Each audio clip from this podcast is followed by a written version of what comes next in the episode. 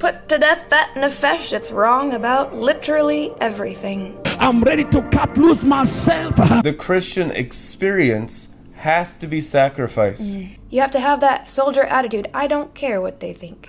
I'm here to obey the apostolic commandment. I want to fulfill God's will for my life. which is the favor that Jesus had from his Father by being perfect.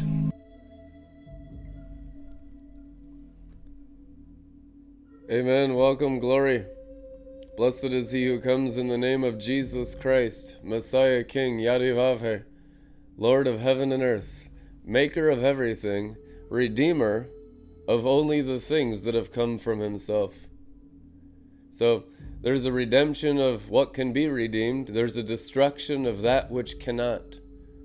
As it's written in 1st Enoch, Michael, Uriel, Raphael, and Gabriel were astonished at the judgment that God had given to the fallen watchers, the fallen angels. Satan and his angels were given a very, very stern judgment, and the archangels of Jesus Christ were startled. They're not startled anymore. That was 5,000 years ago.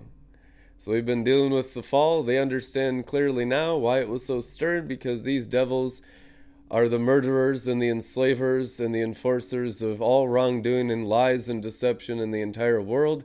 And now it's time to clean it all up in the great floods of the Torah scrolls. So God's word's going to rain from heaven accurately in the eternal gospel that's above the sun.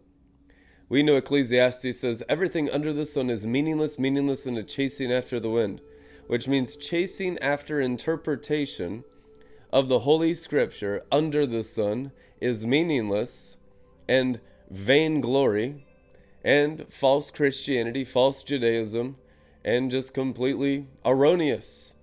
There's no benefit from any kind of revelation that comes from the dirt dimension.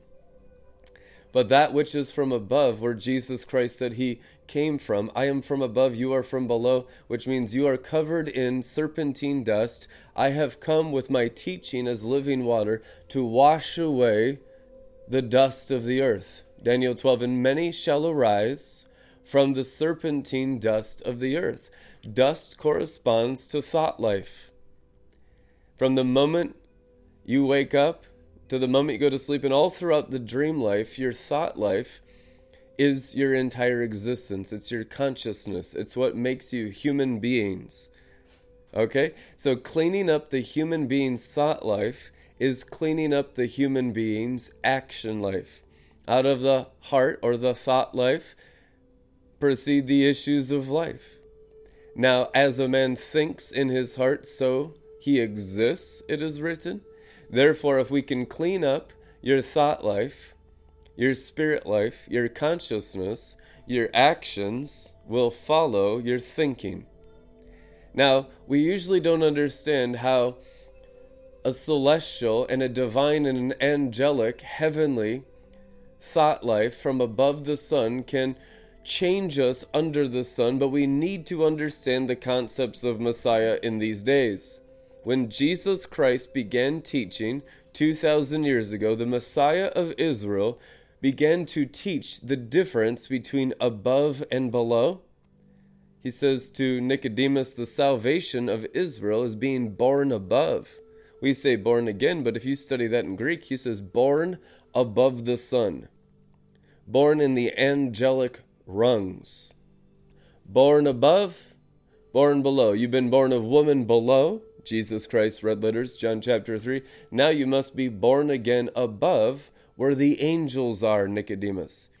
So he had to teach these things with human words, and so he, he likened it to a birth, but it's not the same kind of birth. It's a birthing or an awakening of a consciousness in the angelic realms. So you've awakened to the below realm by being born of woman. Now you must awaken to the above realm by being born of the Holy Spirit in the living waters. John chapter 3, that's Jesus Christ in the red letters. So all of that below realm thinking that is born of flesh, born of Adam, born of Eve, born of man, born of woman, is what you are at war against. What the enemy wants you to do is settle for the dust of the below realm thinking. Amongst the successful in our society, we often say that person's thoughts are in a different realm. He breathes a different air. He thinks billionaire thoughts, millionaire thoughts, successful thoughts. He doesn't have a poverty mentality. He doesn't have a failure mentality. His thoughts are not from below. He's from these very lessons are active everywhere in today's marketplace. And don't just sit there and judge it as sorcery. It's actually just truth that human beings use to discipline their thought life.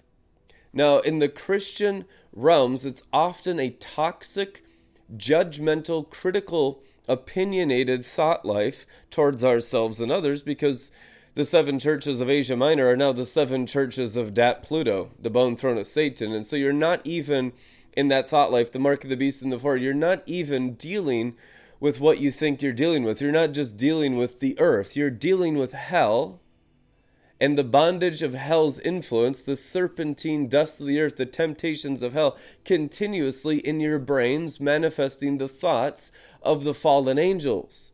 That's why it is written, put on the helmet of salvation so you can stand in the day of the of evil. Ephesians 6 it is written, there has to be a guarding of the brain and the senses of the eyes, the ears, the mouth, the nose, the feelings that all correspond to the back of the brainstem where your feeling generation is back there in your brain. You, you'll feel things. And now, if you feel the things of God, you'll act godly. But if you feel the things of the fall, you'll act fallen. That's why Bob Jones would often say in his prophetic ministry in the previous generation, your feelings are the most important thing. But we don't want the feelings of the evil one because demons are feeling and emotion based creatures as well. The feelings of the bone throne of Satan, the, the feelings of Dat and Pluto, all that has to be burned out of the forehead. The feelings of the red dragon, the feelings of the false prophet, and the feelings of the beast, Jesus Christ says, have to be thrown into the lake of fire. We don't care about the devil's feelings at all. Amen? We don't care about the demon's feelings. You can't care about dust feelings, dirt feelings, serpentine feelings. Otherwise, you're taken advantage of by fallen angels and sorcery and magic spells constantly controlling and manipulating manipulating you to do the wrong thing. So you have to care only about the cares of the feelings of the Father. Have no other gods besides me, it is written. If you are caring about the feelings of any other entity except the Holy Spirit, you have forgotten your first love. Remember your first love. What does it mean to love? Care about a person. Jesus is the person you need to care about.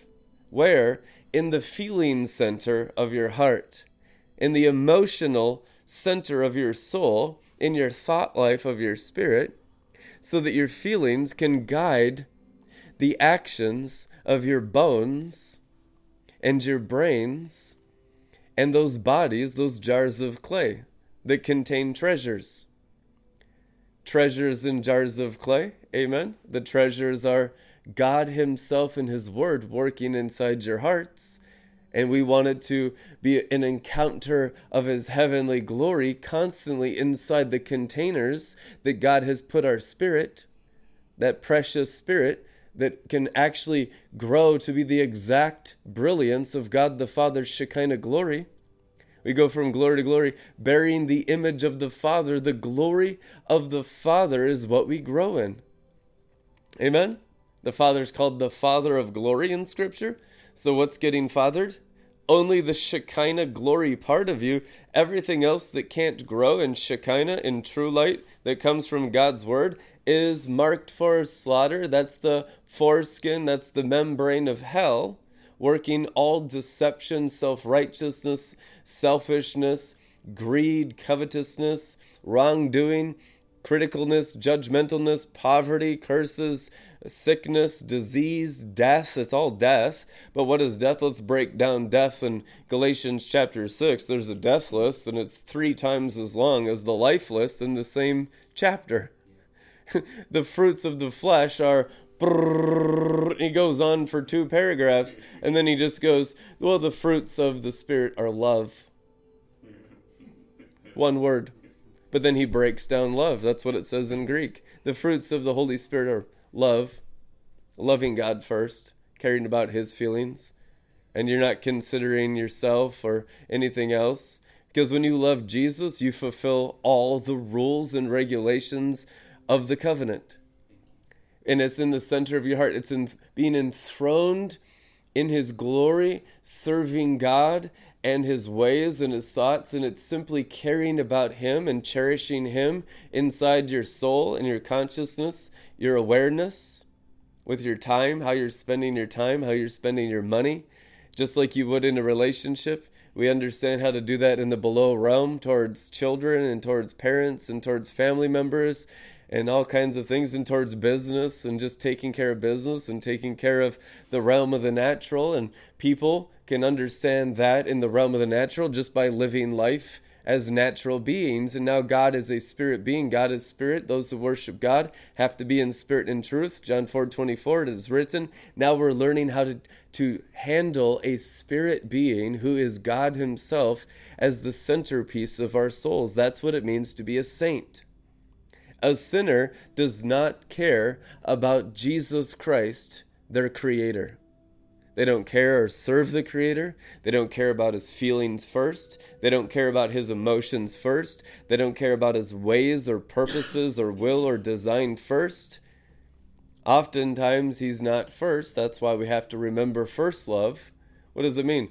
That we get distracted by the cares of this world the parable of the sower sowing seed, and we forget to make God first. So let's go back to the basics of the foundations of the covenant. First John is really a basic foundation of how to make God the centerpiece of the soul inside your bodies. That's why he deals with obedience to Jesus Christ's commandments and anyone who's disobedient. Well, his God is not really Jesus Christ. He's a pretender, an impostor, a play actor, and a hypocrite. He doesn't care about the feelings of the Master who's present and omnipresent by his Holy Spirit. He's after selfish gain. He's after vainglory. He's after all kinds of idolatry. He's into deceiving others by appearances caring about the opinions of men. That's a temptation that you deal with in the serpentine dust of the earth continuously as Christians. We call it people pleasing. Respectability, being dignified. It was the vanguard of the hordes of hell mar- marching in the final quest, chapter 1, right? And the accuser of the brethren leading the hordes of hell was, what's his name? Accuser. Accusational. Towards who? The saints who are honoring first love. Trust me, the accuser ain't accusing anyone else. The only one the accuser of the brethren's accusing are the ones that keep first love. No one else can even, is not even a, a target of the enemy, right? Because they're already captured in hell's armies that are all bewitched believers that don't understand the new covenant or are carried off by some other doctrine or some other mentality. They're God outside minded, they're bewitched, they're distracted. It's all idolatry, isn't it? Since the last temple is the first temple, which is Adam and Eve's bodies in the Garden of Eden, we need to honor God with our bodies. Honoring the temple is honoring this original design of your human flesh as the containers for Almighty God and all of His holiness, all of His opulent holiness wants to dwell inside these bodies, head to toes. Amen? That's the purpose of the original design of creation of man and woman in the upper Garden of Eden. So they lost the original design and began to use their bodies for other activities, and they left the Garden of Eden saying, I want to pursue other options for the use of the design of these bodies. And it hasn't gone very well, has it? Life expectancy went from 1,000 to 72. Why? Because if you use these bodies for anything else other than the original design of the containers of God's Word in the upper Garden of Eden, you're practicing death. And all sin ends in death. Sin is falling short of the glory of the upper Garden of Eden, of the ways of the holy angels above the sun. As is written, all have fallen. So now all in Christ must rise, not stay fallen, not put on external band aids, not apply scriptures to my brain, and then be in control and not give him my heart, not give him my thought life, not hiding in this tent, but allowing his word to go into the center of my soul, into my spirit, and illuminate areas where I'm hiding from him, where I'm pretending, where I'm self righteous, prideful, where I'm puffed up in past experiences and the things of the human being. Every area that you find the human being, that's an area we need salvation. And the evidence of inheritance of salvation is always in the manifestations of Shekinah glory. From out of your belly, flowing rivers of the Holy Spirit for those who are believing God's word.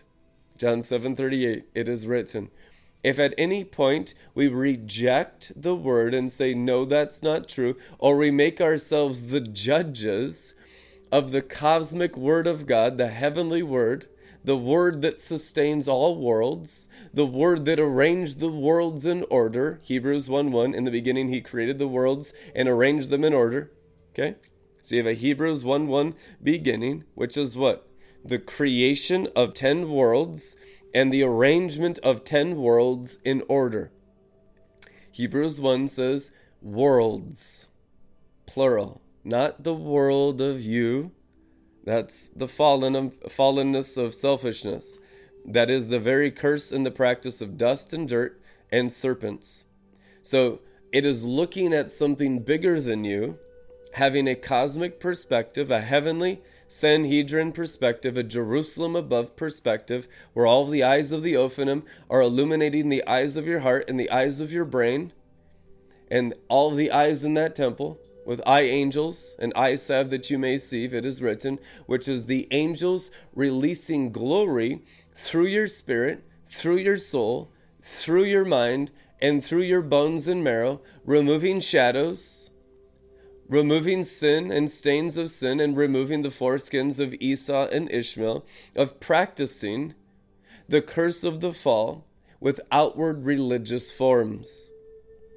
So, here is what bewitchment is it's practicing all the New Testament and your interpretation. You could be even listening to Enoch Metatron and, and Sandalphon Elijah. You could be in the school of Elijah Shekinah. You could be in the school of Elijah's teachings. You could be in the school of the 12 apostles of Lamb of the heavenly Jerusalem, the foundation stones of the heavenly Jerusalem. You could be in the, the school of the 12 tribes of Israel, the pearls of the promised land of the heavenly Jerusalem.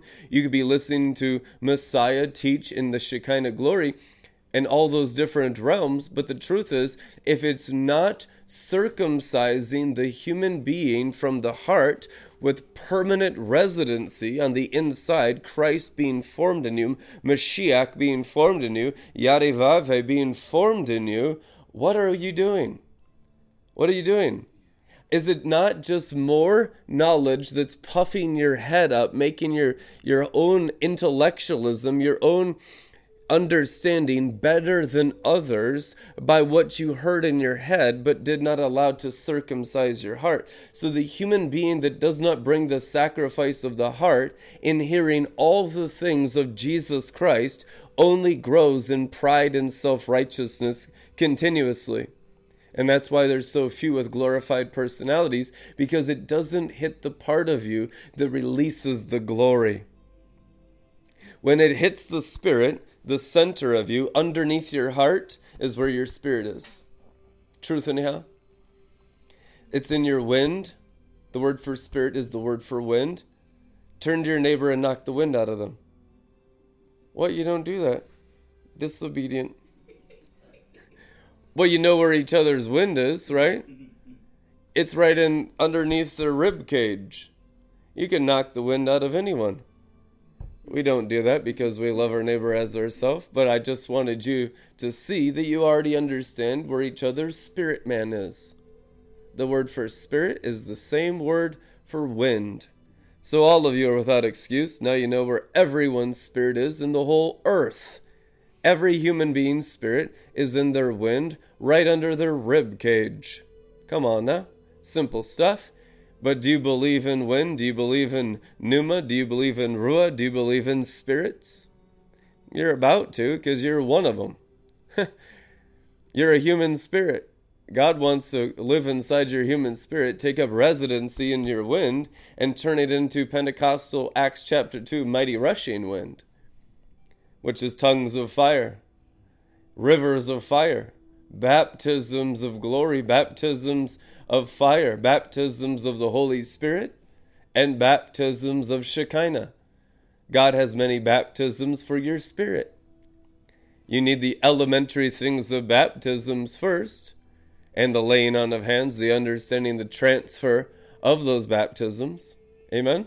Those are the elementary things of Hebrews 6, and then we can move past elementary understandings of the invisible into the advanced training of righteousness. Hebrews 6, it is written. We can only do that if we have all the elementary things working in operation in our hearts. John's baptism was a baptism of repentance which is natural water. Natural water is a good start. Everyone needs to be baptized in natural water. It's the dedication of your natural man, your natural woman, which is your flesh, your bloodlines, your bones, your existence in the world of Asiyah, the world of action, and all the earth for God's purposes. You're saying, This is your flesh and blood now, Lord Jesus Christ. Now, after you give him your outer man through the baptism of repentance of natural water, John's baptism, what does the Bible say? They had never even heard of the baptism of the Holy Spirit. So Paul took them aside. If they'd already been baptized in water, he didn't baptize them in water. They didn't need to baptize in water again. They already believed in the repentance of John's baptism. Now they need the baptism of the Holy Ghost with the evidence of speaking in tongues, which is for your spirit man that invisible person in your heart to be awakened, all of a sudden your brain goes, Oh man, I'm a spirit. I'm not just a natural man or a natural woman of flesh and blood. I'm an invisible man, an invisible person that lives inside a body that has a soul. That's what the baptism of the Holy Spirit does. It awakens you to the spirit part of you. Without the baptism of the Holy Spirit, no one can really awaken in their heart. How could you? You need the Holy Spirit for your spirit man to begin to reveal to your brain that the invisible, the Ruah, the spirit, the wind part of you is real. When I got baptized in the Holy Ghost, January of the year 2000, I was laying in my room downtown Minneapolis at Minnesota Teen Challenge, all alone, and liquid peace began to flow through my feet, my legs, like waves and it was like it was circular it was like ocean waves and as it went through my belly it then came right out through my spirit and out of my mouth and I started speaking in tongues Shantara kundariari kotaraba sikariari zondarabo kundarvahara shitrikariarabo sokaba kotaraba shavara and I just was my faith elevated tenfold because it was the first time that my my nefesh my natural soul of my blood was aware of my spirit man that now my spirit man is more real than my natural man.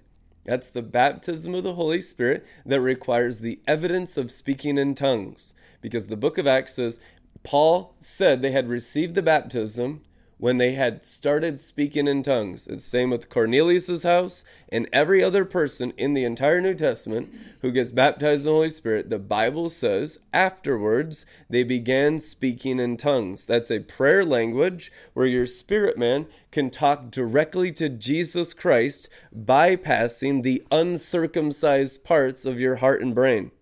So it's your spirit man talking to Jesus perfectly. And they told me, a teen challenge, that if you don't use it, you'll lose it. So I began speaking in tongues all the time. And as we pray in tongues, our spirit man prays mysteries that our natural man does not understand. But since they're usually in the languages of the nations, you can put them into Google Translate and hear and understand what language of the nations of the world you're speaking in, and it can interpret your prayer languages. That is pretty cool. Amen. And oftentimes, I'll tell you the truth, you pray in the the languages out of your spirit man of angels. 1 Corinthians 14 says we pray in the tongues of nations and in the tongues of angels. So you'll pray in Ophanim, you'll pray in cherubim, you'll pray in seraphim a lot. And your dialects and your languages will change as your spirit man does the will of God. So praying in tongues is not the will of God. It's God's will, everyone prays in tongues, but it's not the will, it's not the destiny. What it is is a tool to keep your spirit man energized to do the works of God the Father, to do the good works. Amen. You need your your spirit man fed, energized, full of glory to then do what? Obey God in the things that he has for you to do. That's God's will. God's will is in actions. God's will is in movements. I want you to move from Montana to Minnesota. October 1999. God's will. So I got on an Amtrak and moved and was locked up in Minnesota Teen Challenge for 22 months, 2 years, forfeiting all my rights, all my high school education, all my high school sports, all my plans to go into business and be successful in my own ideas. I want you to give it all to me and I did. 23, 24 years ago, guys. 24 years ago. That's called the will. The will requires action. You can't do God's will except through movement, action of your hands and your head, and it always costs money. You'll never find a person doing God's will that's not also spending money on it as it's written, where your money is, there your heart will be, is your heart in God's will. Truth, anyhow. Why? Because to move your body around and do anything in the earth takes currency. And that is good. You need that expense. That is the sacrificial offerings for doing God's will. If you're not sacrificing for that, that means that your heart and the resources people go into extreme poverty and just don't spend it on anything and just live in a garbage pile and don't do nothing. That's not god's will. That's severe demon possession. So there is a success and an understanding of how to use everything in the realm of the natural for success in god's will. And it takes wisdom. And we start off this journey with zero wisdom. Why we realize when we're born again, we didn't understand one thing about God. Hopefully, you get that lesson young and you don't waste your, your lives on worldly wisdom or false intelligence of the human being. But we get into the Word, we get around the angels, we get around heaven's culture, we get around God's will, we get around the apostolic and the prophetic and His ways and His thoughts, and we begin to get burnt up in the Holy Ghost and serve God in the invisible and the visible both. The invisible corresponds to the above. Truth. Born again, born above. John 3. Nicodemus, you have to be born above. He was entirely below as a Pharisee, a teacher of God's word, with the entire Bible memorized, no secret sin, total integrity, really loved God, faithful to go to church like every single day, dedicated his whole life to the service of God, Jesus said, You're the teacher of Israel and you don't even understand the realm above the sun? What would happen if I tell you the kingdom things? What happens if I begin teaching on those realms above the sun? John chapter 3, it's exactly what Jesus Christ said to the Pharisee who had a tender heart that came to Jesus. And I said, I know you are a teacher sent from God. The word teacher there is, I know you are a rabbi.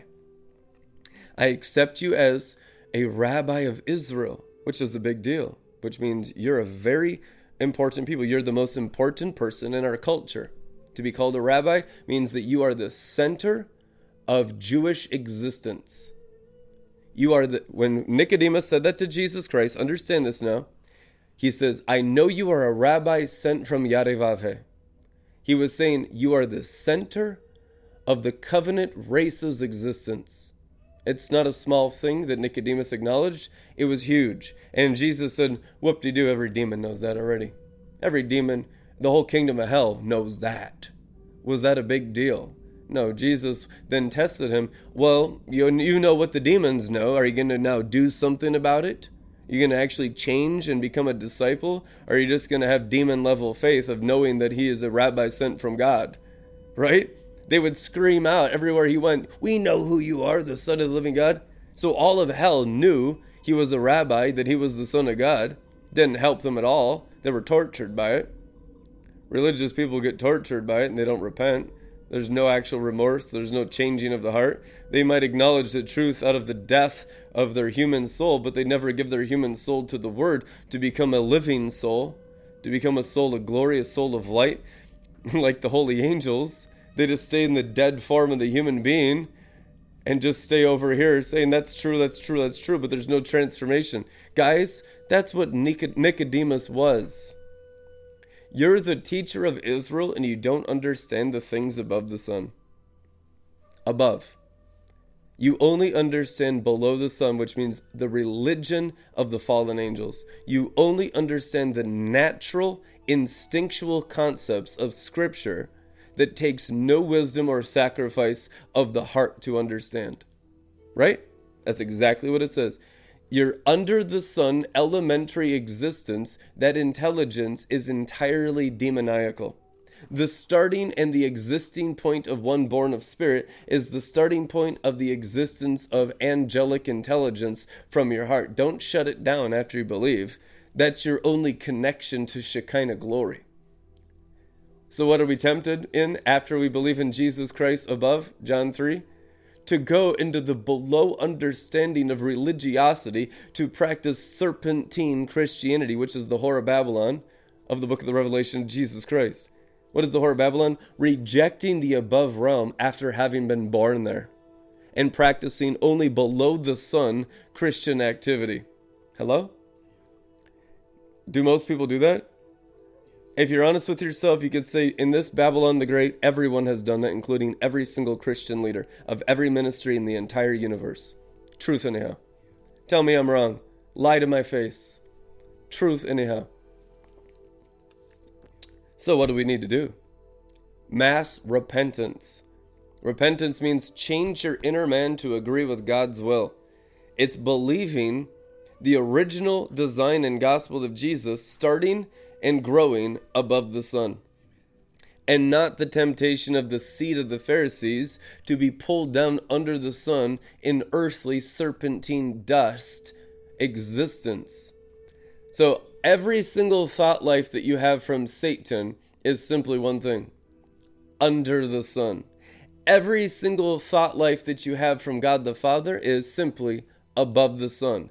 You have to have the foundations of the Gospel of John above and below as foundations in your hearts, otherwise, your lives will be full of confusion. These are not advanced teachings, these are the foundations of biblical Christianity. Okay. So now when you go and study John chapter 3, John chapter 2, John chapter 1, the whole Gospel of John, the most commonly read Christian book in the entire universe of all time, you can understand it a lot more accurately from the realm of the angels because John's Gospel is so angelic, we haven't really grasped it yet. Every time you read it, I went through John more times this week than probably any other time in my life, and I've been doing it in the New Living Translation because it's a fresh, fun translation. And I like to study in all the different English translations. I got 150 of them on my iPad, my iPhone, and all my different study tools and devices. And I'll switch it up because if I get comfortable in one translation, and my one translation is usually the foundation of the Amplified Classic, which is goes into the depths of the Hebrew and the Greek definitions of the original intentions of the author of the Bible. So if I could have one translation to study from, it would be the Amplified Classic for eternity. But since we're blessed with literally hundreds of translations, we use all of them because we need them to expand our hearts and minds to not cling to serpentine, lukewarm religion where you get complacent in thinking you know a thing when it's not working today in fresh Shekinah glory, meaning you no longer know God at all. If you knew God yesterday in a doctrine and a teaching, but today it's not manifesting fresh light from your heart, friends, that's called being backslidden. That's what backsliddenness is. When you don't know Him in today's fresh glory light, and it's just some yesterday's old moldy manna, the Bible said it, it got covered in maggots. Right? You read the Bible? The, the very bread that had come from heaven, when they clung to it in past seasons, or yes, even yesterday, 24 hours ago, and they, they wanted to covet it and they wanted to control it, it turned to maggots. It turned to mold.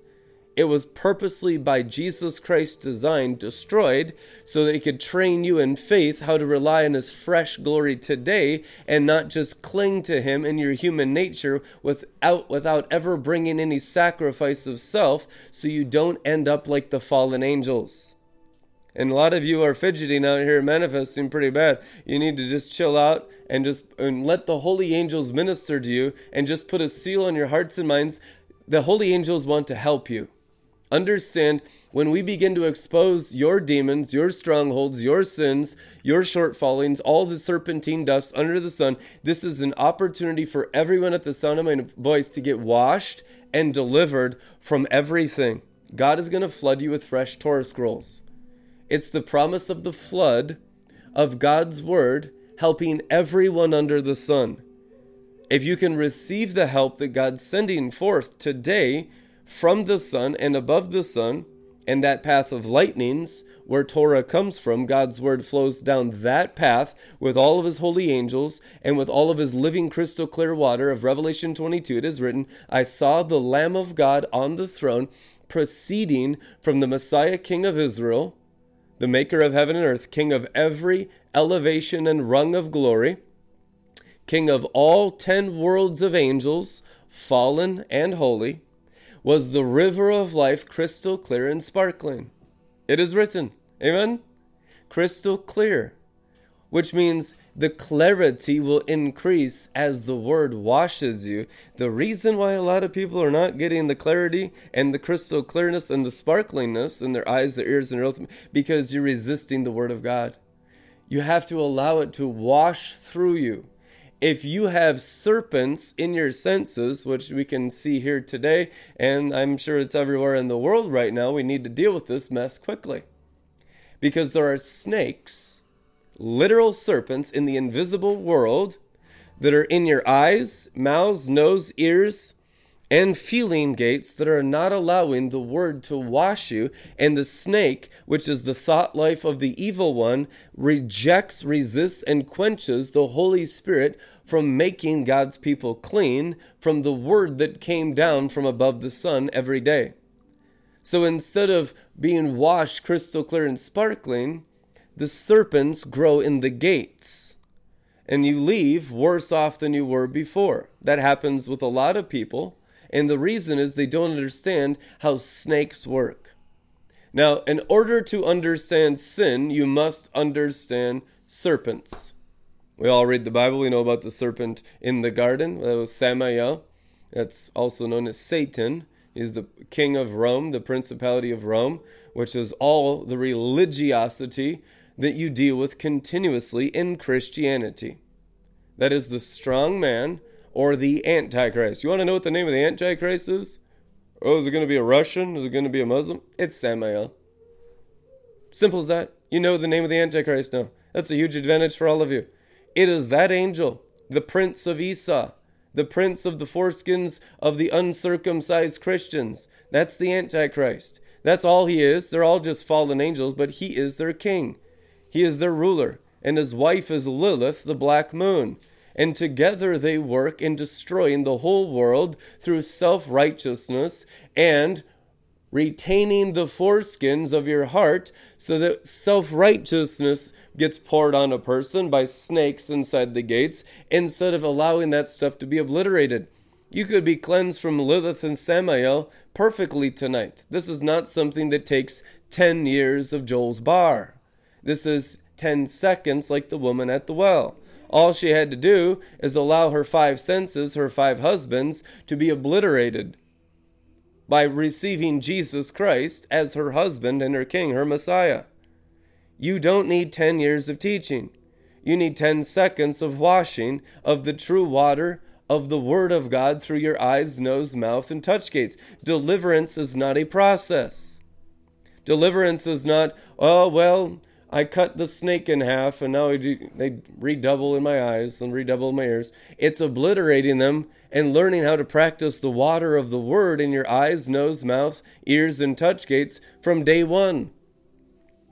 The woman at the well, Fotini is her name. Guys, she had 10 minutes with Jesus. 10 minutes. And he left right after that. You don't need 10 hours.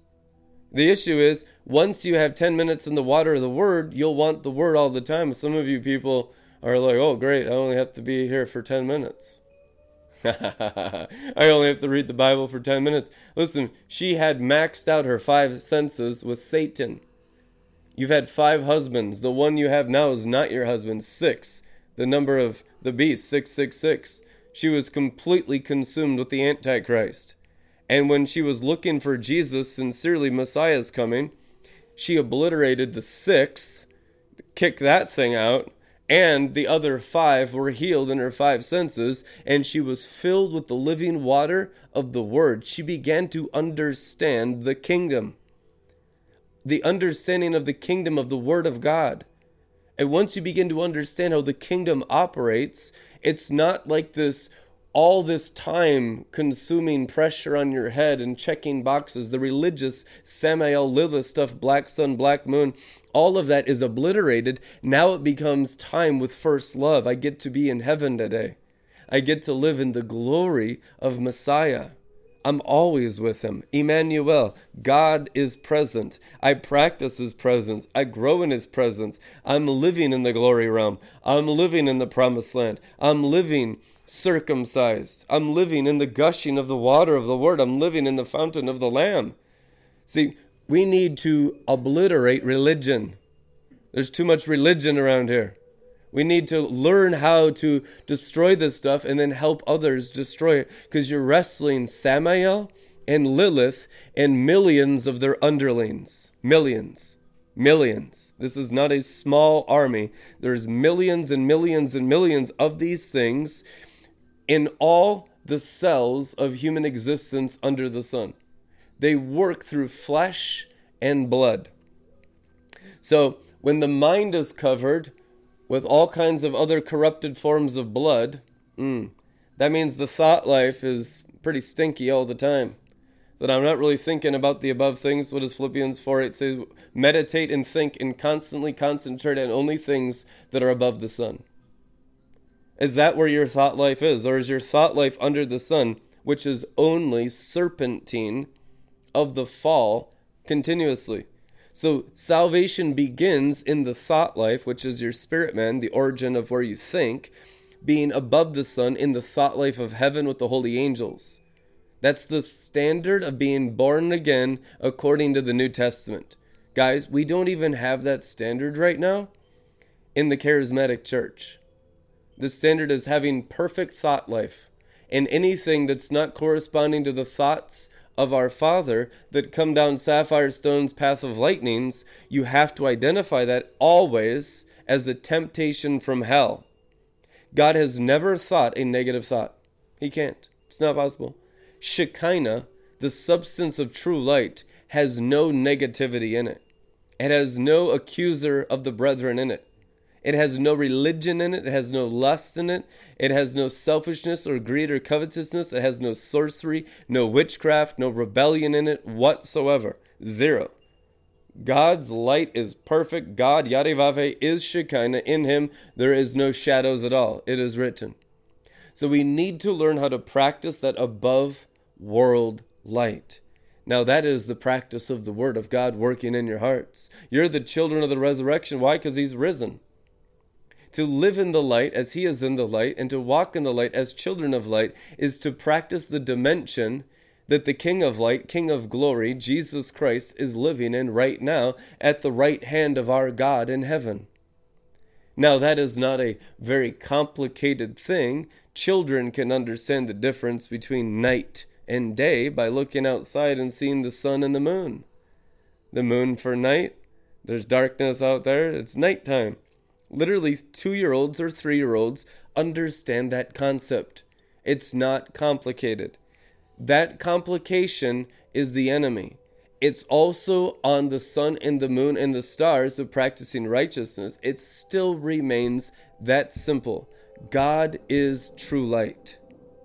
You don't need to overcomplicate it. It's just now practicing that simple truth with holy angels and powerful beings that live in those realms. As is written, the kingdom, which is the realm above the sun, belongs to little children such as these.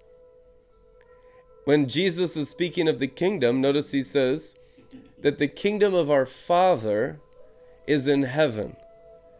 He's not speaking of the Malkut kingdom of the earth, although he's correcting all of that mess as well by changing their thought life of their heart to correspond with the original design of the what is written on the sapphire stone. So when you believe what's written above and you align, that's a re- repentance. It produces life. Life comes through your inner man agreeing with what God has already written and spoken in heaven before you were created. Truth anyhow. This is not a new commandment that I give you, but the original one, First John. It is written. Repentance is not hearing and obeying a new thing. It's not an individual correction to you. It's the corporate creation of man and woman corresponding to what is written on the stars, on the sun and the moon and the stars, the sapphire stones, before you were created, before any of your nations were created. Truth, anyhow. Before Adam and Eve were created, God's word was written on sapphire stones. 2,000 years before Adam and Eve were created, Torah was written on sapphire stones. It predates the existence of Adam and Eve. So when they say practice the word of God in the Garden of Eden and don't doubt the word, it means something that God had already written down. Now, when they disobeyed what was already written, they went against the original design of creation before man was made on the sixth day. So they just went into some kind of chaos form. Now, repentance is just agreeing with the same word that was written before Adam and Eve were even created.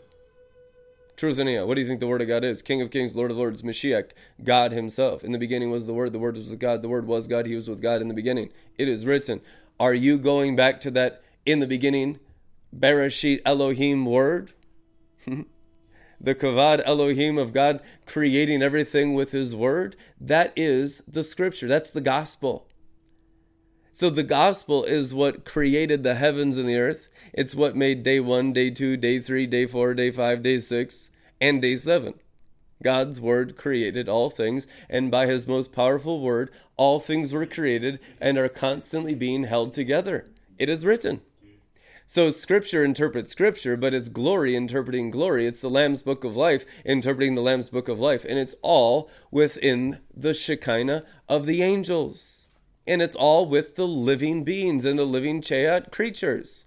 It's never in the death zone of your own independence apart from Him, studying the scripture for self approval. Oh, it's not just Bible spa time so I can show and make uh, YouTube videos or Facebook videos of people seeing me read the Bible, or I can tell my housemates or my spouse or my husband or my children, or everyone can see my appearance of godliness. No, but God's own character being formed in my heart without a hypocrisy, and it's not important that men see it, but that the angels see it, that I inherit salvation.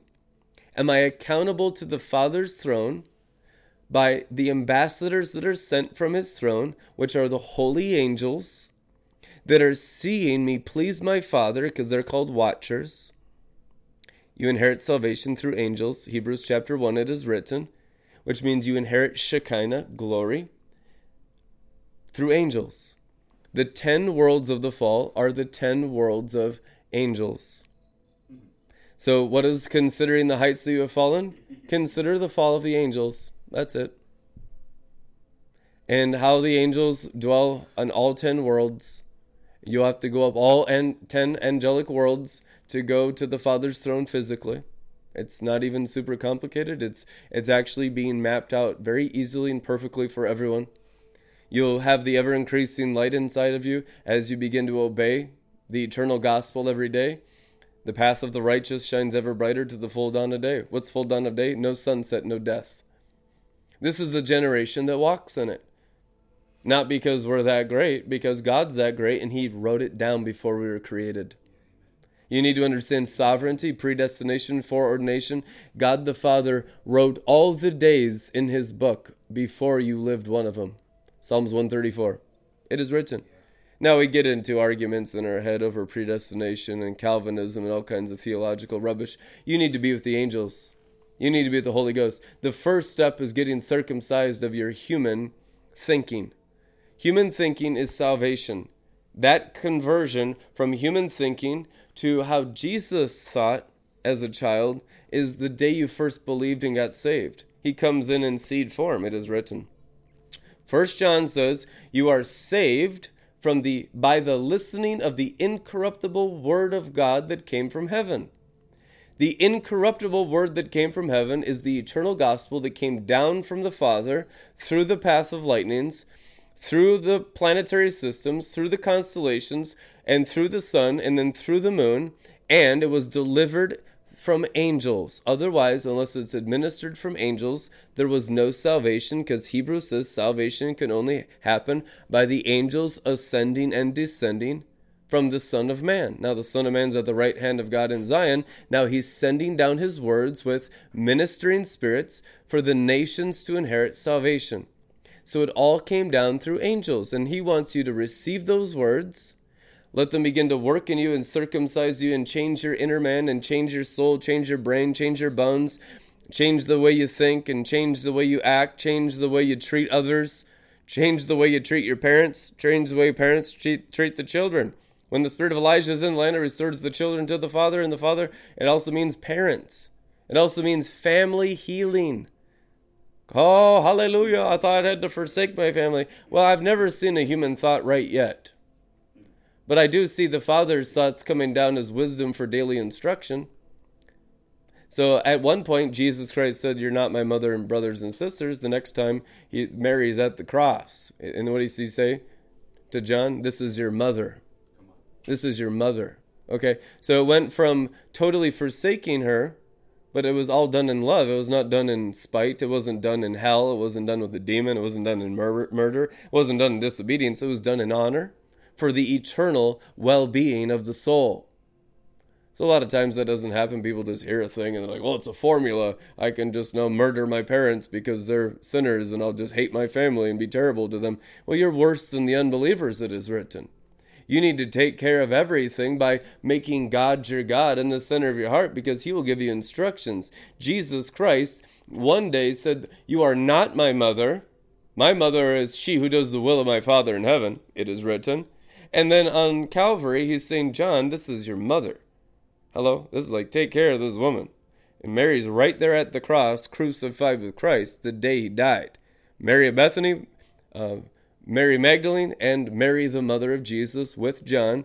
That is Calvary Company, and it's only four and no more. And don't think it ought to be any more than that because it already happened. So if you want to experience it, you'll have to be with the three Marys and John, not your little individual interpretation of your modern day charismatic witchcraft. That's not how it works. What is done is done. Now, if you want to experience it, you have to be in that timeline, in that exact situation as it physically happened you don't have a new crucifixion of your new idea with your little manger scene or your little whatever across all your different so passion scene, your Easter scene, and your all your little Christian, you know, traditions that are all an abomination. You don't get that. There's what happened in reality, and that's it. And everything else is just delusion of the human being making up traditions to nullify what really happened in the powerful event. Truth in here? So we could live in the lightning of that day if we're really there and understand what actually happened in reality that everyone betrayed him, forsook him, and everyone's chanting, Give us Barabbas and crucify him. And we begin to be crucified with Christ during those exact moments. Truth in here. So all God's works are perfect. If we believe Jesus is the Son of God, those works are perfect and they're set in stone and it can never be changed No human being or imagination or uh, Christian tradition can change that. We simply get into what He has already established. We can repent into His timeline of what the Father ordained, and we can redeem the times by agreement with the Father, understanding these realms predate our existence. That's real repentance. Changing your inner man to agree with the truth is getting out of my own little imagination of how Christianity works for me. That's all wickedness. That's actually witchcraft. That's sorcery. That's Esau. Esau making up a covenant for himself, but denying the ways of his father. That's what he did. He says, Your traditions mean nothing to me. I'd trade him for a bowl of soup. What it was, I will give up all of the birthright of the inheritance of the traditions of Abraham, Isaac, and Jacob, which correspond to the traditions of God the Father above the sun, the traditions of the holy, ancient, perfect angels, and I'll make up my own thing over here apart from Isaac. And that's what Esau did. And that's why Esau, his angel, is Samael, the Antichrist. And all of hell corresponds to Esau when you make up your own traditions that are different than the traditions of God the Father before you're created. That's how evil religion is. And we're all guilty of it. The issue is we repent. We just stop it. We don't act that way. We don't think that way. We don't treat ourselves or others that way. We don't teach or think. We don't reproduce Samael. We don't reproduce Lilith. We don't reproduce snakes and serpents and dust and hell. We reproduce the God sperm seed, the Word that produces Shekinah. And light grows as a people of light the holy nation of Israel, are the children of light. That's what it means. Israel means son of God or prince of God or son of glory, prince of glory, son of Zion, prince of Zion, and son of sun, and son of moon, and son of stars. And that path, that realm of the cosmic inheritance becomes our reality because that is living in God's word and all the other created things out here that man has created and demons have created don't correspond to what existed in the Father's tradition of God's Word. We hear tradition, we often think negative, but God the Father's traditions with the angels is called restoring the ancient path. God's culture exists before America, before Europe. All the nations of the earth are very new. I mean, 5,000 years to God is like nothing. The Bible says it's like a vapor. So for us to have such a stubborn pride of human tradition under the sun, according to our bloodlines down here, is total delusional activity. It's absolute nonsense. Repentance, even to the first rungs of the angels, you begin to be aware of how fallen humanity is below, practicing all the things of God that just reign sovereignly on the whole earth. And it's like every good and perfect gift has come down from the Father of lights, in whom there is no shadows. And we just practice those things in shadow form, never repenting to the realm where there are no shadows, the realm of God. So we live under the sun, the shadow realm, instead of above the sun where there is no shadows. That's the realm of the realities of the new covenant. He tore the veil so we could enter the realm of no shadows. Amen. That's the realm of the glory. That's the realm of the sapphire stones. When we are still practicing human tradition, human Christianity, the mixture of the nations of human blood with God's blood covenant, we are actually defiling the covenant. One fly ruins the fragrance and the ointment and the anointing. It's speaking of how we destroy the power of God, nullifying the power of God's cosmic word of lightning and thunder, because all this world has been given to man in Scripture. So when we try to mix it with our human blood and mix it with our emotions, our feelings, our, our cares, our thoughts, our traditions, our dust, we're mixing it with serpents. We're mixing it with flies.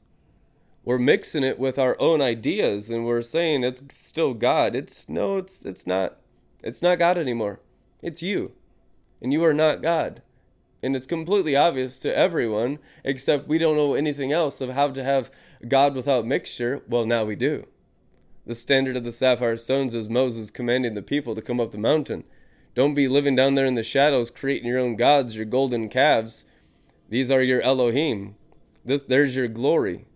Their gold was their glory.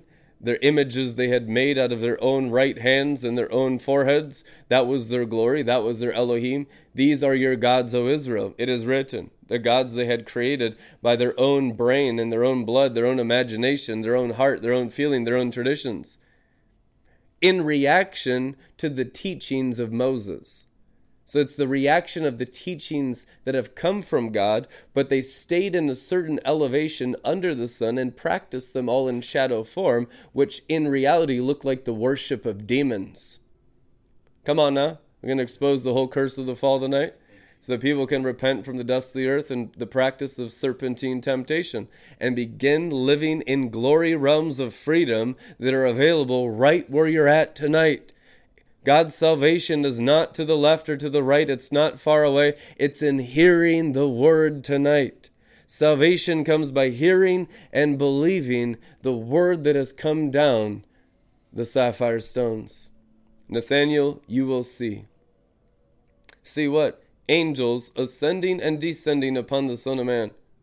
You believe because I gave you some truth corresponding to the fig tree. Now, there was truth corresponding to the fig tree, representing the fig leaves that man and woman had covered themselves with in the Genesis account of the garden. And just because we gave some revelations according to the human being fig tree revelations, you believe, Nathaniel. Now you're going to see actually the path of lightnings begin living in the Father's kingdom, Nathaniel. If you're surprised with crap under the sun, which is miracles, healing, signs, and wonders in Christianity as you've known it for the last 2,000 years. Imagine what's going to happen, Nathaniel, when you get into real Christianity above the sun. And that's exactly what he was saying to Nathaniel. We've been fascinated with the Christianity of the things under the fig tree. We've been fascinated with the things that have come down that are irrevocable the, the, the gift of healing, the gift of faith, the gift of miracles, the, the words of wisdom, the words of knowledge. We love these things. We love the prophetic. We love prophecy. We love tongues. We love the interpretation of tongues. We love all the gifts of the Holy Spirit. I love everything the Holy Spirit's ever done. I like when He animates a bee I don't like so much the insect stuff. I still need an explanation and a revelation for spiders and flies. And there's some sketchy things going on around here that I don't. God, did you really create that animal? Mosquitoes. or was that just Bill Gates or something? Mm-hmm. well, he's got an answer for everything. That's what makes him God. And if we can believe him, we'll grow in wisdom. If we can stay childlike and teachable, the Father began to explain to us the secrets of the mysteries of the kingdom of heaven, not with parables and riddles and dark speech, but just plain speech. And now that we have heard the explanation of the revelation, we believe, said the apostles to Jesus Christ in the red letters. Amen? So now that we hear the mysteries of the secrets of the kingdom of heaven, how everything works, we know that you are the Messiah sent from God. I love the, the revelation of how Jewish culture believed that all the patriarchs and matriarchs were Mashiachs. You have to believe that if you study the scriptures. The, the Christian idea that of just one Messiah is very modern and new and pagan. That's not actually true in Jewish rabbinical culture of Torah and the prophets, and it's not considered orthodox interpretation of the Bible at all that there are multiple Mashiachs. Moses is called a Mashiach. The word Moshe, Moses, Moshe, means Mashiach or Savior of the world, right? Because he saved Israel. And we're like, oh, that's Jesus only. You know, you begin to get the, the Christian stuff manifesting and you get real nervous and sweating bullets real quick. And we're getting into a cult now. That we're talking about other messiahs and other Christs. They said that at the end times that there be other Christs. Listen, you need to go into the wisdom of the scriptures with the Holy Ghost and let the Holy Ghost teach you the word. Scripture cannot be broken. Okay? So your your anchor against your fear and paranoia comes only for, from studying scripture. If you want deliverance from sin, it will only come from understanding the Bible. You won't find it in any other word because no other word is God's word except the scriptures truth anyhow. And you need to understand salvation of the scriptures. The Torah is salvation. I have not come to do away with one drop of the law, which is one drop of creation and the structure of creation planetary systems, constellations, and sun and moon government over the earth. I haven't come to do away with all of it, but to fulfill it and to allow people to live there. Hebrews chapter 3 The house and the builder. The house is Moses, the builder is Jesus Christ. How much greater is the builder than the house? Hebrews 3 Wisdom, it is written. So we're learning how to fill this house and live in this house. What house? The house of creation. And not be from below at all. Deuteronomy. You are not allowed at any point in your life to think below thoughts. And it's not hot thoughts, it's not self righteous, prideful thoughts, it's not thoughts of haughtiness that I'm better than you. You need to get that demon burnt out of your brain. It's thoughts of Jesus lives here and he's better than me. The reason I'm here is because my God, who made all things, has invited me. You are invited to the marriage supper, it is written. The invitation is what makes you eligible. We know scripture says all were invited. All were invited. Most rejected the invitation. The rejection of the invitation of the book of the Revelation of Jesus Christ to the marriage supper of the Lamb is insistence upon your own human senses with magic spells hung in them instead of Torah scrolls hung in them. Rebellion is witchcraft, a magic spell. It is written, Rebellion is as the sin of witchcraft, stubbornness is sorcery. Truth anyhow? So, what is potent sorcery, Babylon the Great? potent stubbornness insisting on the human being and under the sun forms of Christian religion or Jewish religion or Muslim religion or all forms of religion, whatever. because once you're above the sun, there no one goes into heaven except through Jesus Christ, it is written. So whether you're practicing under the sun Christianity or under the sun Muslim or under the sun Taoist or New Age or under the sun whatever, what makes it sinful is the elevation of the practice of under the sun. There's no truth in it because its origin is under the sun, meaningless, meaningless, chasing after the wind. And you have to acknowledge that your under the sun activity, no matter how charismatic it was, no matter how many signs, miracles, and wonders you had, how much God used you, how much you knew in your past previous experiences with God, the fact that it's in that realm of under the sun means that as you go up, it has to be obliterated. I don't count any of my life before being cosmic as life at all. No, it was it was childhood.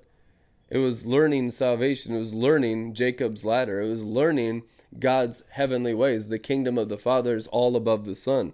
And it's clearly written the Word.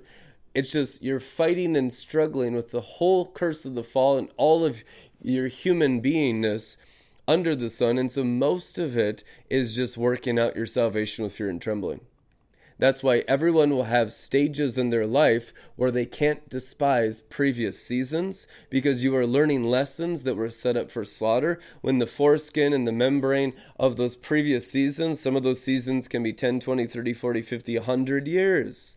But as it goes away, you let go because now all things are new in a new realm of glory and nothing can haunt your past, and no accuser can come and, and accuse you from your past if it is circumcised and burnt away, and you're no longer holding on to it with your DNA, with your blood, with your thoughts, with your desires. And because all of that really is dealing with the self righteousness of the human being's existence under the sun. The biggest deterrent I have seen so far in one year of teaching and practicing cosmic righteousness on sapphire stones is that people will cling to past successes of under the sun activity. They will insist that I already knew that, I've already heard that from God, I've already practiced that, here's my memories, my past experiences as something valuable. You're basically taking the dust of the earth and saying, This is valuable, I'm going to hold on to this dust the sapphire stone future with the angels is going to have to take my past into it. You know, you can't advance like that. God won't let you bring your dust in. That's why many of you have never risen. Because you're not willing to give up your human existence of God or your Christian existence under the sun or your glory stream existence under the sun, your charismatic past, but I spoke in tongues, but, but, but I did this, but I did this in your name, I did this in your name, I healed the sick in your name. Are you willing to give up all Christian activity under the sun, past, present, future, whatever, church age, all of it, the drunken glory, all of it, everything you've done for God, everything that looked like God, had the appearance of God, are you willing to burn it? If not, you can't grow. You won't go to the next level because you're holding on to the old. They're holding on to the sand of the wilderness. Promised land is a new existence. Best example of that, the immigrants of the 1800s and 1900s that came through Ellis Island, New York, and they just came in. Most of them changed their last name. They have no record of their previous life. You're a new person. You have a new last name. When we came into the Americas in the 1800s, we dropped the E. We were Barthropes. And there's no record of where we came from in England, very little. But the E was chopped off. And we came in as English immigrants in the 1800s and settled throughout Canada and all these things. And we have no record of our previous life when we had a different name. It's the same in Jesus Christ. All of you are immigrants. All of you Europeans, wherever you came from to get here, in the last couple hundred years, you came here. And when you came here, you changed every aspect of your existence. You changed your name, you changed your identity. You're no longer just Europeans, you're now Americans, right? So it's, it's a beautiful picture of how we inherit salvation above the sun. So you've understood it laterally, okay? You've understood it naturally, first in the natural for teaching purposes, now in the spiritual for wisdom for circumcisions, to live above the sun. So you had that uh, identity change laterally. Now, vertically, that includes all existence under the sun. Okay? All existence under the sun means literally the whole curse of the fall. Now you're dealing not just with your individual bloodline stuff that just goes back a few few years to the Tower of Babel. I mean, whoop de frickin' do. Still human, right? It's not really going to benefit you that much in this life. Very little benefit if you only go that deep in history of your bloodlines and your DNA. You go back to the Tower of Babel. I mean, really, what benefit does that even have in your life? Very little. You're still going to have all human problems. Now, if you can understand it above and below, you dealt with the whole human problem. The problem is humanity. Okay? And Jesus has already dealt with the problem. Now you just need to understand it how he's dealt with it, how he's fixed it, how he's healed it, and then you deal with the humanity in your own hearts and minds and make decisions in your thought life that I will allow all of it to be obliterated so I can have a new identity, a new existence above the sun with the angels. This is how circumcisions work of all rungs of glory in Jacob's ladder. Okay? So now it's not just the teachings that have come down from God, we have the Holy Spirit to return to God, to walk up the ladder, to walk up Jacob's ladder, to walk up the secret stairway, to walk up the path of lightnings. And your inner man has that nature and that identity in it. And as you begin to believe the eternal gospel of the angels flying in the mid heavens, mid air, it begins to correspond and feed your spirit man and begins to awaken your heart and your spirit bears witness with God's Holy Spirit that you are a child of God. John chapter 1 that our hearts bear witness with the Holy Spirit that we are the children of Yarevavhe. John chapter 1, it is written, Therefore there is a witness inside of you, your own eternal spirit. That's your thought life that bears witness that God is fathering my spirit, therefore I am his child. That childlike nature can only grow if you count the cost before going to war. The cost is your entire under the sun existence. Any area of your life of under the sun existence, all of it, all of it, that you are clinging to is an area you are currently resisting God's resurrection salvation in your life. So all you got to do is come into a conclusion in your heart that I will give him these realms and not just with mouth, not just with typing it in the comments today. Don't type anything in the comments today. Oh, whoops, already sinned. Yep. Go back and have to delete it, to clear the slate. no. Don't just type it out. Don't just speak it. There's no repentance in saying, I'm sorry or I repent. That doesn't do anything. That is nonsense. Repentance is your inner man exuding light. Okay? True repentance means I've gone from darkness to light in my heart. That my spirit life, my thought life now exudes light, where before it just lived in the shadows. Repentance is always darkness to light. Circumcisions is always darkness to light. Membranes is always darkness to light. Elevations is always darkness to light until all ten worlds are conquered by your hearts, your souls, your minds, and your bodies also. Amen. And you will ascend. This is the path of righteousness. This is the way of the Lord. This is the narrow way. This is the meaning of existence. There isn't any other reason for your creation other than to rise to God. It is not just to go out there and do something, it's to honor God in the heart in here and allow Him to direct your steps and courses. And if you're not hearing accurately, it's because you're you have serpents in your gates. If there's confusion, there's dust.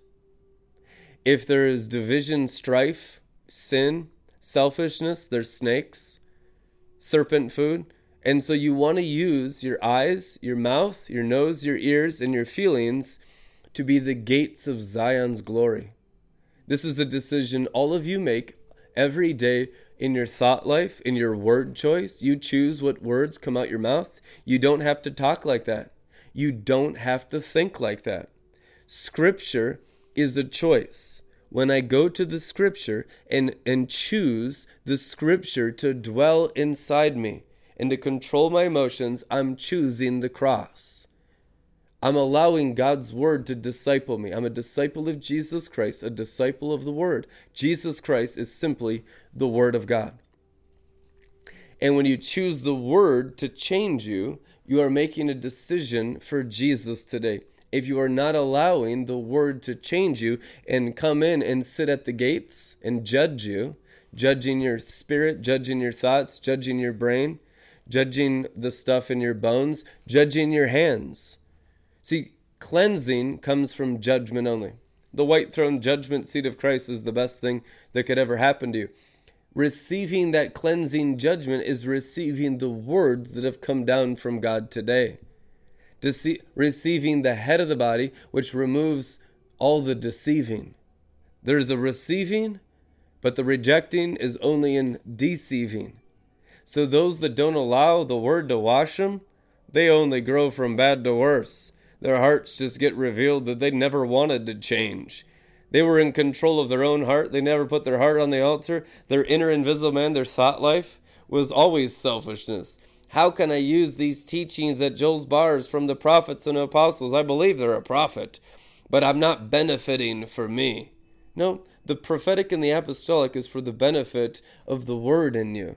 If you come with some other kind of intention to, to rob God, you know it's never going to go well for you. You're a thief and a robber like the fallen angels. But if you're here to serve the throne of God, if you're here to ser- serve the throne of Jesus for eternity, well, now you're considering the kingdom of heaven. Now you're considering the purpose of God's creation and existence, and you're not terminating your life through the fallen angel temptations of selfishness. Fallen angels are all selfish with the things of God. How did they fall? They stole and robbed from God. You can only be a thief and a robber of Jesus Christ. You can so here's where it gets so crazy is that people are all into the things of Jesus Christ, but there's no changing of the heart of the inner man and they just want more of God. Remember Jesus said that's the foolish virgins trying to steal oil. Trying to oil represents the light of God. Oil for light. Put oil in your lamps oil for the Shekinah, stealing of the glory, the stealing of the heavens, stealing of the sun, stealing of the moon, stealing of the earth, stealing of resources, stealing of food, stealing of time, stealing of money, stealing of every pleasure under the sun, stealing of all creation. That is what foolish virgins do. Their father is Esau. You understand that? So the the wise virgins were still not very wise. Their wisdom was only in protecting their oil. That was credited to them as wisdom. But don't think that's great wisdom. Bible says they weren't even in the bridegroom's chambers yet, which means they had no righteousness. All they had was the elementary things of the baptisms, the laying on of hands, and the resurrection of the dead. But they had so little wisdom that they weren't even in the bridegroom's chambers. Psalms 19, the sun is the bridegroom's chambers, S U N, which means they had zero cosmic righteousness. They weren't even living with the angels yet.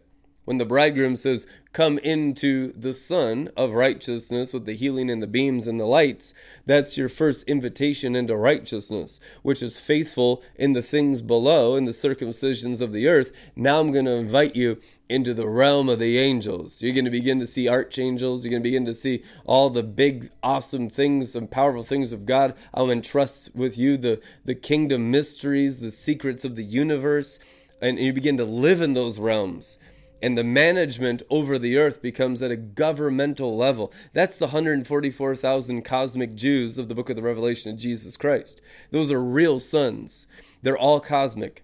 Okay? So we're not dealing with that many people. We want you all to be there through our teachings, but right now, many of you are still learning the elementary things of Christ, and that's not to shame you.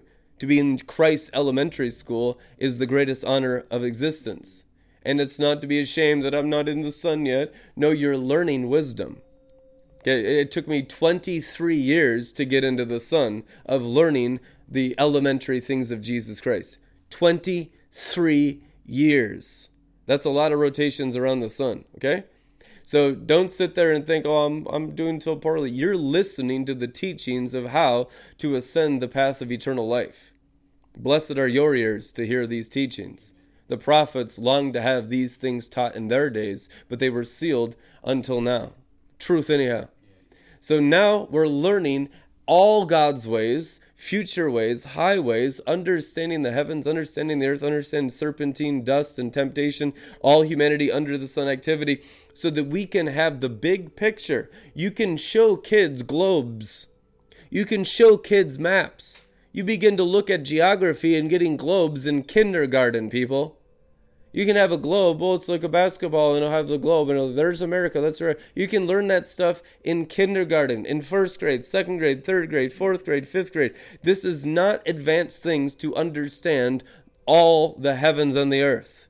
It's simply now we can live and move and have our being in God's perspective without the delusion of the false teachings of the sorcerers of Babylon telling us lives from kindergarten through college so you don't have to live totally delusional under the sorcerers of Babylon that are Esau's magic arts and all the wickedness of just the structure of deceit, keeping people in false Darwinism down here living as dogs when they're created to live as sons of righteousness.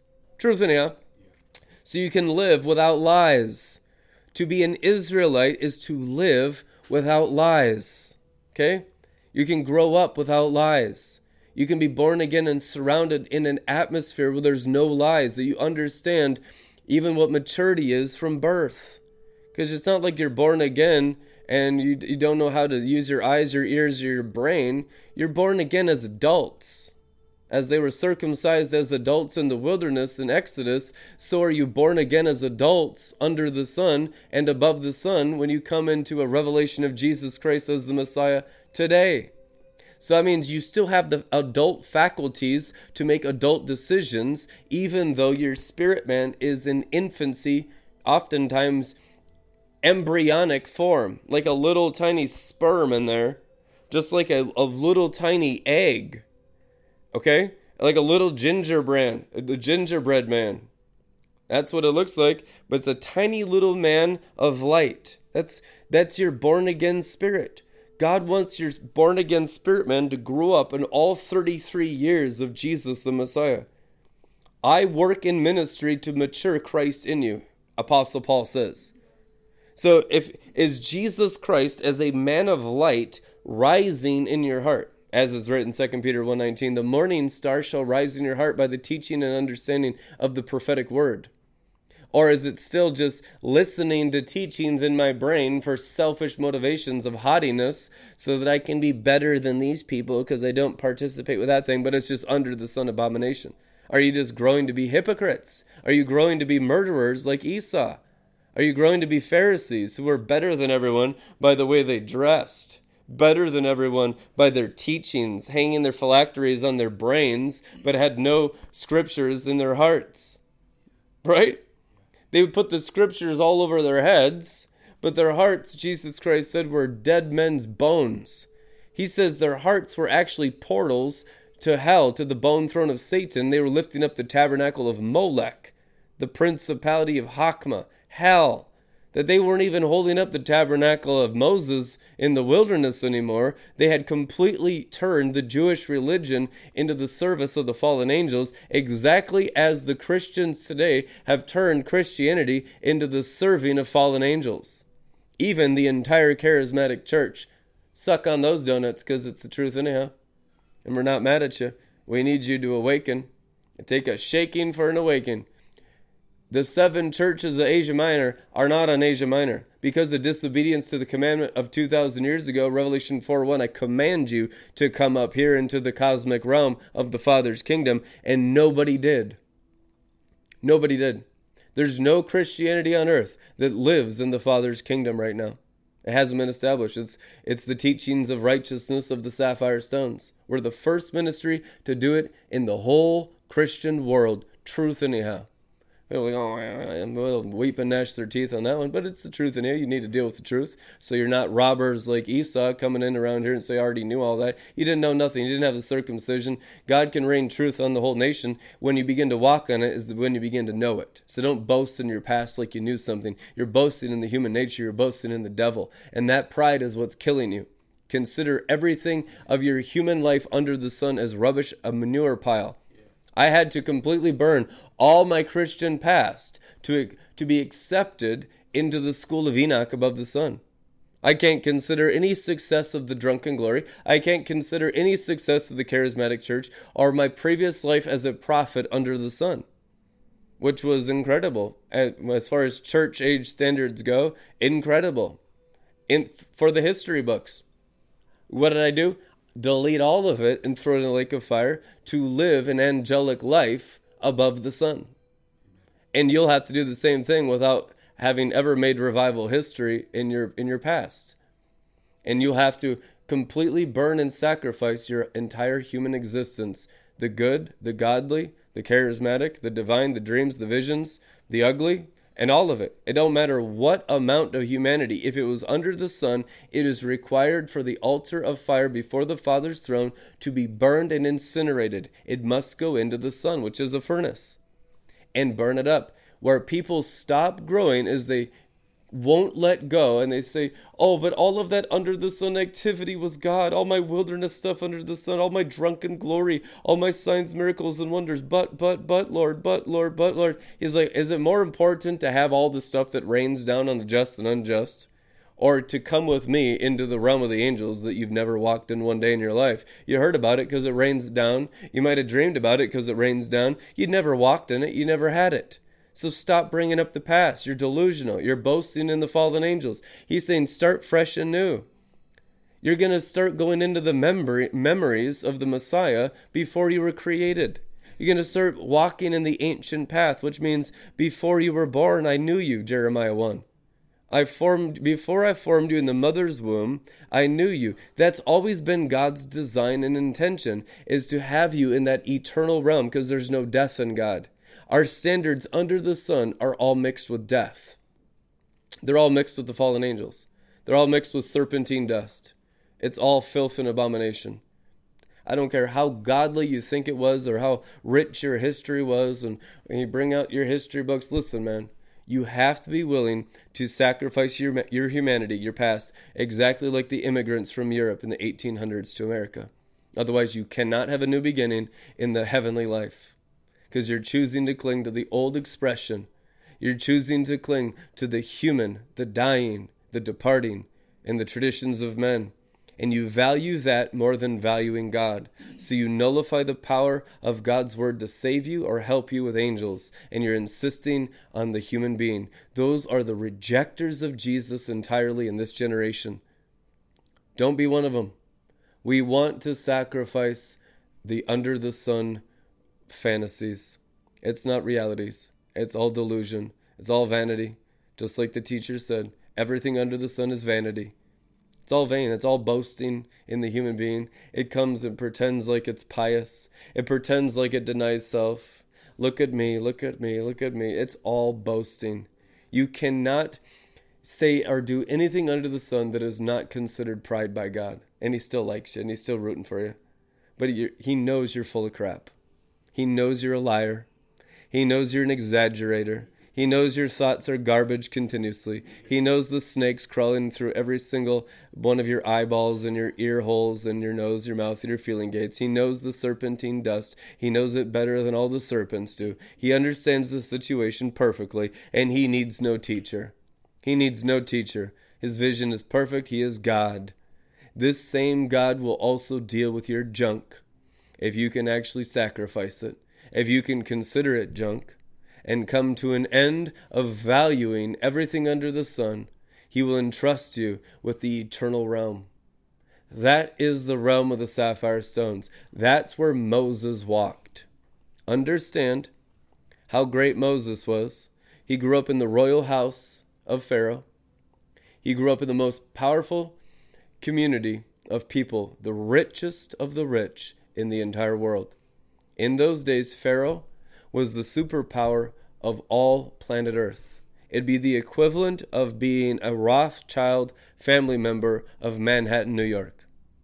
Even greater than that, because they're not the greatest. There's greater families than that. But it was the equivalent of being a member of the royal family. He grew up a member, a son of Pharaoh's house, it is written. He grew up the richest of the rich.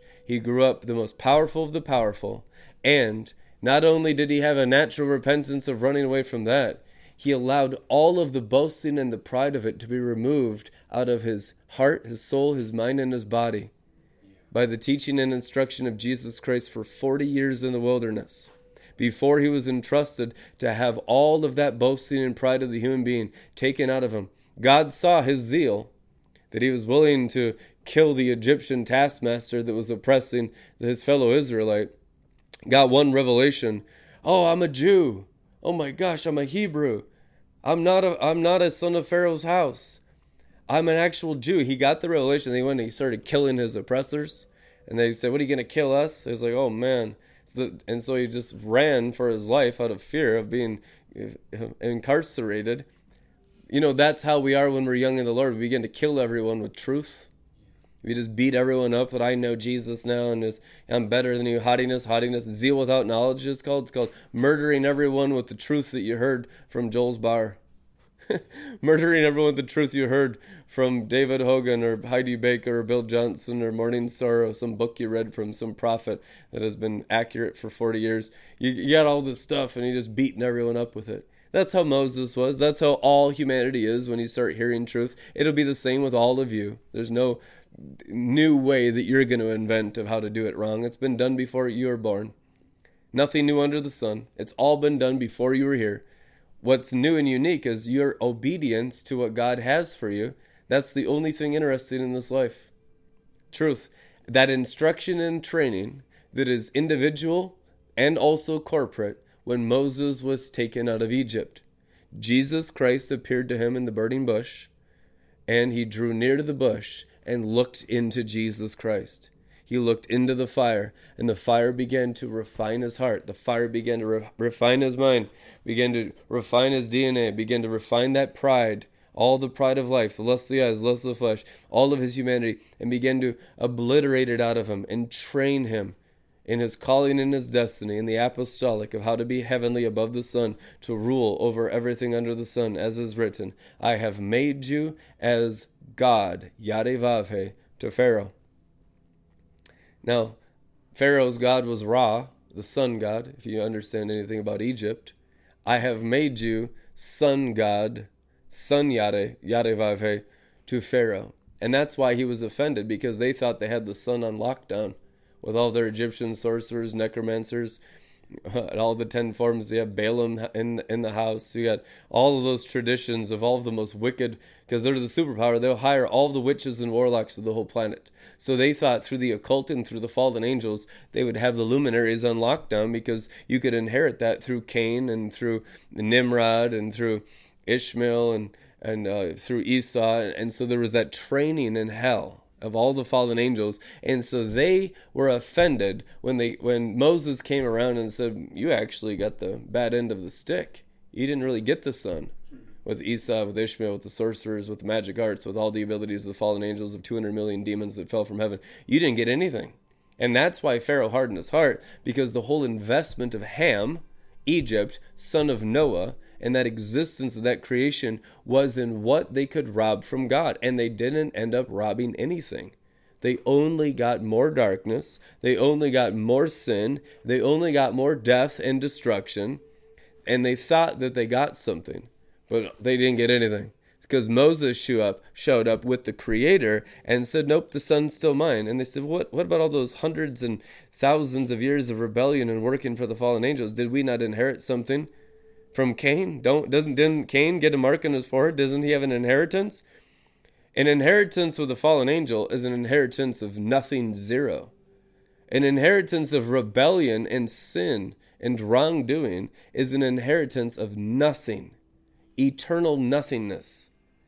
No matter how much you work for the demon in this life, the selfishness, the sin, the serpents and the gates in this life, you will never inherit anything.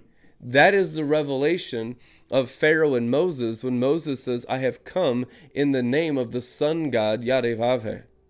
And that's exactly how he presented the God of Israel in a new name, in a new form, that the Egyptian sorcerers, and Pharaoh was the greatest sorcerer of Egypt, it is written. That Pharaoh's sorcery was greater than even Balaam's in those days. And Jannes and Jambres and Balaam were involved in all the Egyptian government if you study the Bible. So in Numbers 23 23, Balaam jumped ship because Pharaoh is completely slaughtered and destroyed by the righteousness of Moses and the plagues of Moses and his dominion of exercising his God as the sun god, his God as the moon god, as sky god, as the power of the air, and just destroyed them. Every aspect of Egyptian society was annihilated and obliterated. They took all the, the wealth out of the Nile and turning it to blood, ate up all their crops, all the plagues and pestilences. It was all done by sun righteousness and moon righteousness of the teachings and the training of Jesus Christ, the Torah instruction of the wilderness that the angel gave to him in the bush and on the mountain. Okay? That instruction and that training, that is what we have today also in the confrontation with these sorcerers of Babylon the Great, with these Christians under the sun, the whore of Babylon, with all the synagogue of Satan, with all the, the, religions and all the Muslims and all the Buddhists and all the New Agers and all the rebels and all the human beings, everyone that insists on under the sun rights, we come in these days like Moses came to Pharaoh. We're coming as sun god, moon god, uh, constellation god, star god, planetary system god, god of heaven. That's what God of heaven means. when Ezekiel is bringing the correction Israel, he's always saying God of heaven. And the prophets are talking about the God of heaven, God of heaven. Why? Because you need the heavens in order to come in the dominion and power and authority of God under the sun, it's godlessness. It's not an accurate representation at all of the sovereignty of who God is until you come as the God of the heavens and you're living in the heavens with God, having forsaken your humanity, having forsaken Pharaoh's house, having forsaken even the wilderness and the sand to live on the mount- mountain he began to live on the mountain. He was so one with the mountain, he no longer took food from the earth. Right? This Moses, we don't know where he's gone. He's gone on the mountain. There's a black cloud covering the mountain. He's left the earth. He's not on earth. He, he doesn't come down for food or drink anymore. Guys, he was up there 40 days, 40 nights with no food and no water. He was eating with God and drinking with God on sapphire stones all the way in the upper Garden of Eden. The Bible says he was knowing Jesus Christ, the one like the Son of Man, with that lamb's hair, that face as bright as the sun. He went face to face with Jesus Christ, pre incarnate, and was walking and living and eating and drinking in heaven. Now, in those times, eh, they're different once you, you leave Mount Sinai. Don't think he was on Mount Sinai. You can't do that just Sinai. He went up into Zion. He went up into heaven. The Bible says he walked off the mountain onto sapphire stones into heaven and ate with God face to face. So don't just look for a mountain on earth. You'll be totally deceived that you don't even understand the gospel. That's not the gospel. It's all about returning into the heavenly glory, both physically and spiritually.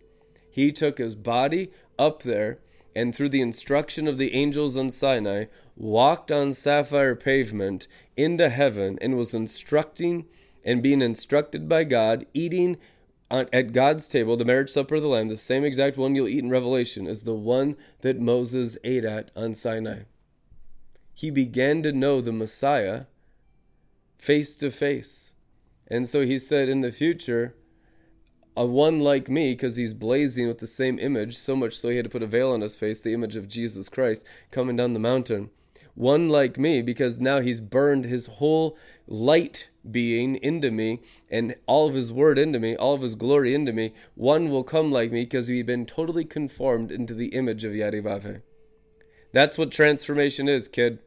Being totally transformed from Im- image of a human being, image of a girl, image of a boy, image of a man, image of a woman, to the image of one like a son of man, like Moses coming down the mountain.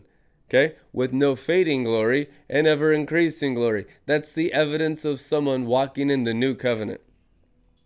Right? 2 Corinthians 3:18. We have this evidence of an ever increasing glory and never fading glory for one who walks in the new covenant, which is walking on sapphire pavement and never coming down and begin to teach from Sapphire Pavement, begin to eat and drink and bring your marketplace, your, your family, all of it up on Sapphire Pavement. Begin to live and populate the stars.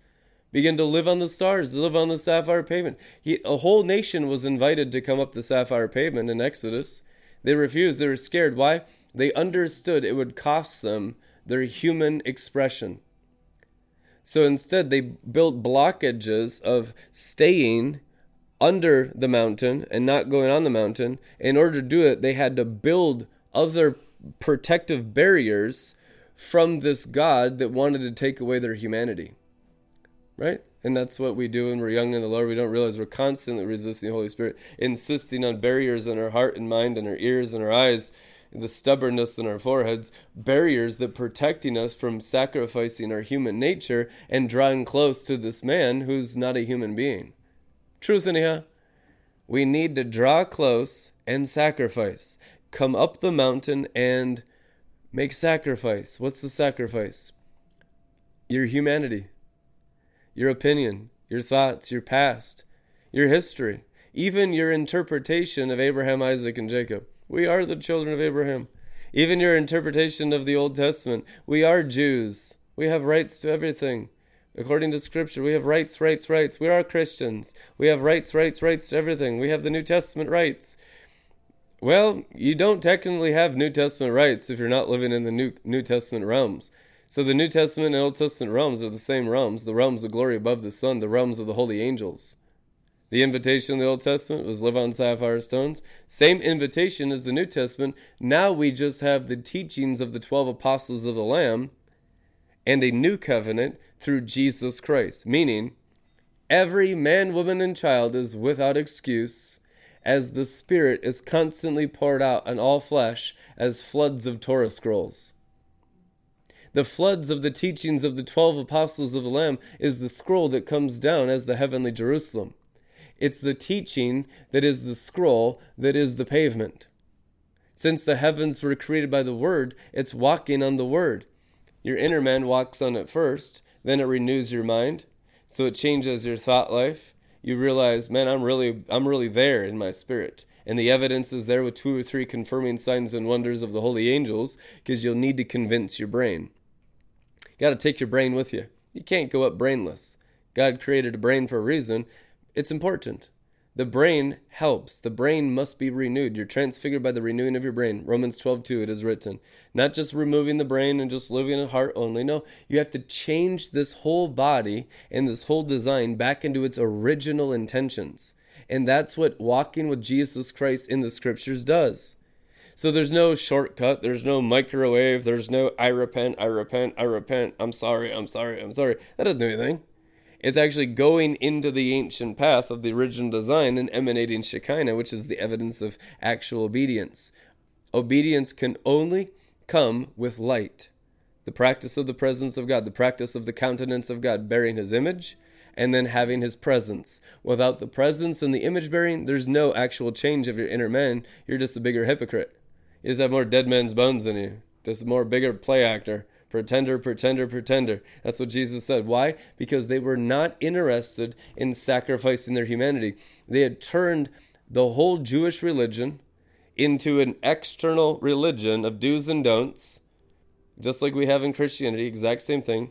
It's even more deceptive with the charismatic giftings because now you even have the gifts of the spirit in operation, but your your own spirit doesn't even know them on the inside, and you're totally God outside minded and completely bewitched. You're actually 10 times more deceived than the Jews are. Truth, anyhow. Because now you think that the irrevocable gifts of God that come down and the ability to operate in spiritual gifts justifies you when you're under the sun living outside of the Father's kingdom. Isn't that the stubbornness you're dealing with right now in the charismatic church? God says, remove it all by this understanding, the teaching of righteousness. The teaching of the accurate sapphire stones of above the sun realities will obliterate your human Christian traditions so you can actually live in the tradition of the Father with Christ in heaven all the time. No more boasting of the past. Let the past go. Amen. Let go of the past, and you will have a Holy Ghost blast. Cling, and you'll just stay completely tied to the demon wing. You'll be going nowhere fast. They'll be taking you around loops in a circus show around the earth, and you think you're doing something when you're only operating in strange fire continuously. The evidence that there's no more strange fire is the em- evidence of the countenance and the presence of Shekinah coming out of your heart. Not an outward glow only, but an inward source of God's word working in your heart angelically. So the angels can ascend and descend on God living inside your heart. Jesus, come into my heart. Okay? Now, that's all you focus on. Jesus, Jesus, Jesus. I live with Jesus. Yes, your body was created to be the temple of Jesus Christ. That's not fanaticism, that's salvation. If any other thing is more thought about than Christ in you, you're just going after idolatry. You practice the presence of Jesus. You're a temple, an ark, a container of the Ten Commandments, Aaron's staff that budded, all the, the very elements of the ark of Moses' covenant of pure gold of the Old Testament. Your body is that times a trillion. Understand that? You're the ark of the covenant, individually and corporately. Therefore, we honor God with our bodies, since your bodies are the temples of God the Father's glory. Amen. Minor amounts only if there's minor repentance. There's no cap on it. God's not holding back. He wants to share all of Himself with you, but He won't share it with another. He's not going to give it to selfishness or to demons or to snakes in your gates. He's not going to give it to human Tower of Nimrod bloodlines that settled for 70 fallen archangels that are the current principalities over the nation's bloodlines. You got to be tripping to think that. He's only going to share it with his son formed in you, and his son is formed in you by the word not resisted by you, the word not hated by you, the word not despised by you, but a love for the word working in you, Shekinah, presence and countenance. Always interested in the word releasing more of his nature, more of his kindness, more of his gentleness, his sweet spiritedness, more of his joy more of His peace, more of His presence, more of His power. We want His power to flow out of us like rivers of power. Power of what? The power of glory, the power of light, the power that restores all things, the power that floods the earth with God's word. How is He coming in these days? He's coming in a flood of the power of the words of the Bible. You have known the words of the Bible under the sun. It hasn't done you much good. It's been mostly strange fire. I'd say right now, if you were to measure the last 2,000 years of Christianity, it was 99.99% strange fire. So just forget what you know about Christianity. You haven't even seen Christianity yet. It will really begin Christianity will really begin when its form is above the sun. That's how much needs to be forgiven of all the Christian forms and Christian traditions of all of your very new, very recently formed nations. Very new, very late, very recent nations. I'm talking about all nations now. It's very, very new and recent that they came into existence. They are not old. Okay? We need to think angelic. As far as nations are concerned, these are just flashes in the pan down here. Things have changed, the maps have changed, the nations have changed, the boundary lines have changed thousands and tens of thousands just in the last 500 years. You look on a map of Europe or a map of Asia the last 500 years, it does, it's not even recognizable today. Most of you wouldn't even know half those nations. They don't even exist anymore. They all have different names or different boundary zones. You need to forget about the earthly. It changes so fast. It's shifting sand. Just forget about earthly geography and earthly everything and start being enculturated in a world that never changes. I am God and I change not. I am the same yesterday, today, and forever, Scripture declares about God our Father in heaven. I am the Lord and I change not, it is written. Now, what changes is under the sun. Don't be a part of that wide path of destruction of under the sun change. That's false repentance. Be a part of above the sun true repentance, which comes by hearing and believing God's word in your hearts. By changing your heart, you're changing your nation, you're changing your culture, you're changing your thought life. This is how we conquer all negative thoughts. This is how we conquer all serpentine dust. The prophecy for this time is Many shall arise out of the dust of the earth. Daniel 12. What is arise from dust of the earth? Out of earthly thinking, out of under the sun thinking. Where are they going to arise to? The same place Daniel is writing Daniel 12 from, shining as the stars of the heavens forever. You think Daniel taught righteousness? Daniel knew righteousness. Daniel was a righteous prophet. Daniel is seeing God above the sun in the book of Daniel. He is looking at the Ancient of Days, the head of days. You know where the head of days is seated? Daniel 7. Let me tell you where the head of days, the Ancient of Days, is seated, because you're going to need to see the Ancient of Days and return to the head of days. He is seated on the top of the 10 weeks. We don't I don't even have charts that go up that high tonight. But this one goes up 7 worlds. There's 3 on top of this cuz first Enoch says there's 10 weeks, 10 worlds. Consider the heights. On the top of the 10th world, there's 7 on your right. There's 3 more on top of that that are the Father's rose garden.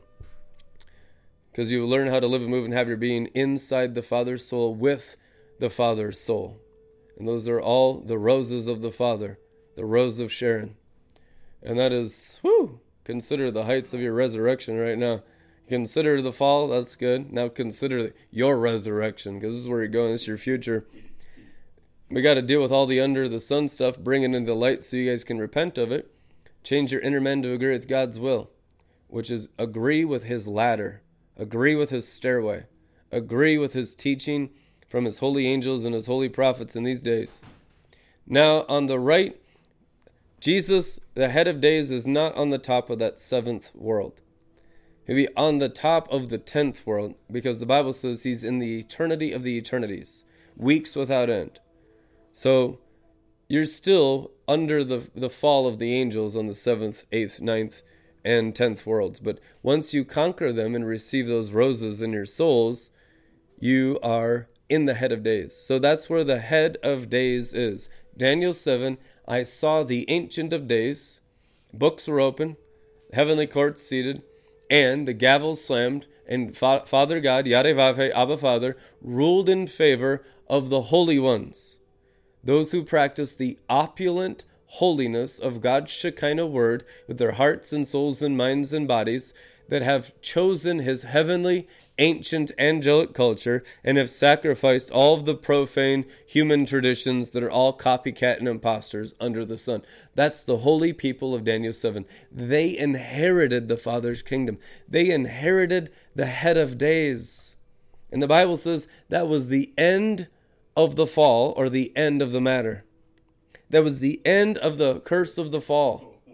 That's why it says the end of the matter. It's the end of the curse of the fall. Daniel wrote and saw the end of the fall, but he didn't see it until he understood the head of days, these elevations and these heights. You guys need to understand these elevations, these heights, these rungs, these ladders, these stairways, these ancient ways of God, the Sephirot, the path of lightnings, and begin to deal with it in your own heart, fully God inside minded, ever increasing God inside minded, until the inner intelligence of Yadevave becomes the most valuable pearl of great price. What is selling the field to guard the pearl? Considering the temporal under the sun around you, as not important, but there is still a purchasing of it. So it's a consecration of your environment for the investment of eternity formed in you. It's a consecration of your houses, your marketplace, your priesthood, your entire existence under the sun, which is the field, the natural dimension around you. You got to buy it. You have to consecrate it. Why? For the value of the pearl. The, what's the pearl? The gate of the kingdom, Revelation. The 12 names of the 12 tribes of Israel the Messiah of Israel, inheritance of the promises of Israel and Isaac and Abraham, which is like the stars of the heavens forever, living in the Father's kingdom as angels. And we'll end with this tonight. Luke chapter 20. Praise the Lord.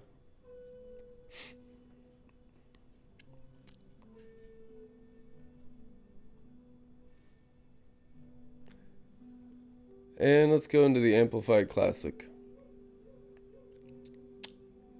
One day, as Jesus was instructing the people in the temple porches and preaching the good news, the gospel, the chief priests and the scribes came up with the elders, members of the Sanhedrin, and said to him, Tell us by what sort of authority you are doing these things, or by or who it is that gives you this authority. He replied to them, I will also ask you a question. Now answer me. Was the baptism of John from heaven or from men? Above the sun or under the sun? And they argued and discussed it and reasoned together with themselves, saying, If we, we reply from heaven, above the sun, he will say, Why then did you not believe him under the sun? But if we answer from men, all the people will stone us to death. I wish they'd have that standard in Christianity right now. Your Sunday morning activity did originate above the sun or under the sun? Can you imagine how quickly we'd have the order of righteousness if people really read the Bible and, and believed it and then acted on it? It's going to happen. It'll happen quickly. Going to raise the standard in this day. So the standard is the same standard that Jesus brought. They replied that they did not know where it came from all of a sudden it just came out of the ether. Now we believe in science. It probably just was alchemy. It came from the chemistry lab or maybe Wuhan, China. Then Jesus said to them, Neither will I tell you by what authority I do these things. Then he began to relate to the people this parable, this story, to figuratively portray what he had to say. A man planted a vineyard and leased it to some vine dressers and went into another country for a long stay. When the right season came, he sent a bondservant to the tenants that they might give him his part of the fruit of the vineyard. But the tenants beat, thrashed him, and sent him away empty handed. And he sent still another servant. Him they also beat, thrashed, and dishonored, and insulted him disgracefully, and sent him away empty handed. And he sent yet a third. This one they wounded and threw out of the vineyard. They, the owner of the vineyard, said, What shall I do? I will send my beloved son. It is probable that they will respect him. But when the tenants saw him, they argued amongst themselves, saying, This is the heir. Let us kill him, so that the inheritance may be ours. Why do they attack the apostolic in Red Letter Ministries, RLM TV? that this inheritance that they see in my sonship may be theirs. Same principle. Everyone anointed by God, the only reason why they're persecuted is to steal their inheritance out of jealousy. Let us kill him through murder, slander, accusation, gossip, backbiting, anything, character assassination, that their ministry, their business, their inheritance may be ours. So they drove him out of the vineyard and killed him. What then will the owner of the vineyard do to them? He will come and utterly put an end to those tenants, and will give the vineyard to others. When they, the chief priests and the scribes and the elders, heard this, they said, May it never be. but Jesus looked at them and said, What then is the meaning of this? That it is written, The very stone which the builders rejected has become the chief stone of the corner, cornerstone. You got to hear, hear that again in the Amplified. The very stone, sapphire stone, which the builders rejected, has become the chief stone of the corner, cornerstone. That's a lot of stones in one sentence. what do you think they're talking about? The inheritance of Kabbalah. It's the inheritance of the rulership of the stars of heaven, government of sun and government of moon, government of light, government of day, government of night. That's exactly what they're discussing here. Everyone who falls on that stone will be broken in pieces. So you're basically in a confrontation of the Messiah with the elders of Israel in Star Wars. Okay? Sapphire Stone Wars, Sun Wars, and Moon Wars. Okay? Because they're all Torah scribes, they're all Torah scholars. They're just using their Torah scribleness and their Torah scholarship for Molech, which was 10 worlds of fallen angels, mm-hmm. for all selfish purposes. Yep. And Jesus came as a son that says, No, this was all for my Father in heaven, and you're all thieves. Truth in you. I think Jesus is right. Chief cornerstone, that these stones were created for the government of my kingdom and not your made up Judaism. Yeah, and not your made up Christianity. The scribes and chief priests desired and tried to find a way to arrest him. Why? Because he was declaring that the heavens were his. Chief cornerstone. You know what that means? That the sun is mine. I come as sun god, as day star, as the light of day, as the power of the sun and the power of the moon, the very existence of light for all the rulership of human beings that require light to exist on this planet. And that welcome to Judaism. All right? They tried to arrest him. They wanted him thrown in jail that very hour. He was taking back the sun and the moon and all the power of the Jewish religion. And that's why. You wouldn't be angry about such a thing unless he was actually doing it. Right? It wasn't just fickle nonsense over uh, theology, it was fighting over who is controlling the light of the world. It was fighting over rulership of light. For they discerned that he had related this parable against them. So he was using his teachings to destroy their stealings of light and to restore it back to those who loved his Father in heaven. So they watched for an opportunity to ensnare him and sent spies who pretended to be upright, honest, and sincere, that they might lay hold of something he might say, so as to turn him over to the control and authority of the governor. Legalism. Legalism. They sit there and they wait for something to accuse so that they have some kind of fallen angel argument in the heavens to steal light to control the power of sun and moon over humanity. Mm-hmm. That's why the accuser accuses. He has to look for some opportune time to have a legal right in the courts of heaven to rule over the soul of blood, the nefesh that's in the blood, Leviticus 17:11. Therefore, stealing sun and stealing moon, which is what principalities only do. They're not interested in anything other than constellations, planetary systems, sun and moon ruling over human beings of souls of blood.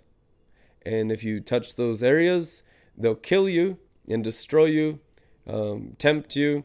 But if you do it through Messiah, you take them all back because that's who they belong to. And that's what real Christianity actually is. Is it lawful for us to give tribute to Caesar or not? But he recognized and understood their cunning and unscrupulousness, and said to them, Show me a denarius, a coin. What did he say? Show me the money! Yeah, Jerry. Mm-hmm. That's what he said. Show me the money. Luke 20, 24. I know some of your demons just went haywire. Just drive that stuff out. Keep cursing your poverty spirits. Keep cursing your familiar spirits. You'll need to with the word of God. Show me the money. Whose image and inscription does it have? They said Caesar's. He said to them, Then render to Caesar the things that are Caesar's, and to God the things that are God's. And the Jewish teaching was all money belongs to God. That's what Torah says literally over 500 times. So they started to freak out that their, their kingdom is not even close to the kingdom that Moses had prescribed. So they could not, in the presence of the people, take hold of anything he said to turn it against him. But marveling at his reply, they were silent. Oh my gosh, we're about to break everything we've ever learned at synagogue if we answer this guy because we're total freaking hypocrites and wrong about everything we believe in. Yeah, that's why. And Jesus didn't want to rub it in their faces, but they insisted they were right and they were rejecting his teaching, and so he began to reveal their own hearts, and then no one dared ask him any more questions because their hearts were getting revealed that they were way off. Truth anyhow. So it shall be everyone under the sun and above the sun, way off. Now there were seven brothers, and the first took a wife and died without having any children. So they're trying to trick him. And the second, and then the third, and in the manner all seven, and they died, leaving no children. Last of all, the woman died also. Now in the resurrection, whose wife will the woman be? For the seven married her. And what kind of diabolical thing is this? And Jesus is up, up in absolute the seventh world. You talking about seven human wives of under the sun legalism. is up there in absolute with truth anyhow, with an emerald soul shining brilliant like a day star. And this is what he said to him. But those who are considered worthy to gain that other world in the future age and to attain it at the resurrection from the dead neither marry or are given in marriage. He's like, You don't know what you're talking about. Talking about human tradition. Your interpretation of Scripture is so human, you sound like babbling pagans. He immediately shot up into the angelic realm. He shot up into the seventh heaven, the Aravot, and began to speak just some common sense angelic truths from the seventh heavens. Okay? For they cannot die again. Listen, those that are considered worthy to gain the other world, they were talking about marrying and giving in marriage here in Luke 20, verse 34. So they're talking about legalism of relationships under the sun activity, which is a big, huge debate and argument for all charismatic, bewitched people today under the sun activity. That's a big issue. And Jesus shot them to the seventh world. Out of the curse of the fall, the realm of the dead, of all the legalism and hypocrisy of human beings, given and taken in marriage like the days of Noah, Jesus said to them, The people of this world in the present age marry and are given in marriage. But those who are considered worthy to gain the other world above the sun and that future age and to attain the resurrection from the dead, neither marry or are given in marriage. For they cannot die again, but they are angel like and equal to angels. And being sons of and sharers in the resurrection, they are sons of God. What does that mean? They begin their union with the Father above. Does that mean there's no marriage there? No, it, there is. You go up two by two. Does that mean that the under the sun marriages are illegitimate? Yes. Does that mean the over the sun marriages of the kingdom age are legitimate? Those are the only marriages, I tell you the truth, that are legitimate in the eyes of God. Why? Because they're done on sapphire stones. Is there marrying on sapphire stones? Remember Bob Jones said, your generation's called to live on the stars. They're going to have their whole families on the stars.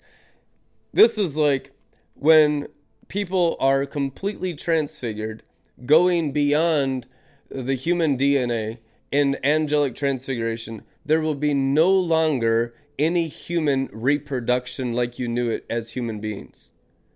We're going so far into the end of the curse now. This is like the Aravot of like the 11,000th year. Jesus was bringing truth out of the year 11,000, and people are living in freaking barbaric Neanderthal level thinking of, of Jewish tradition. That's how far he shot into the future to blow their minds.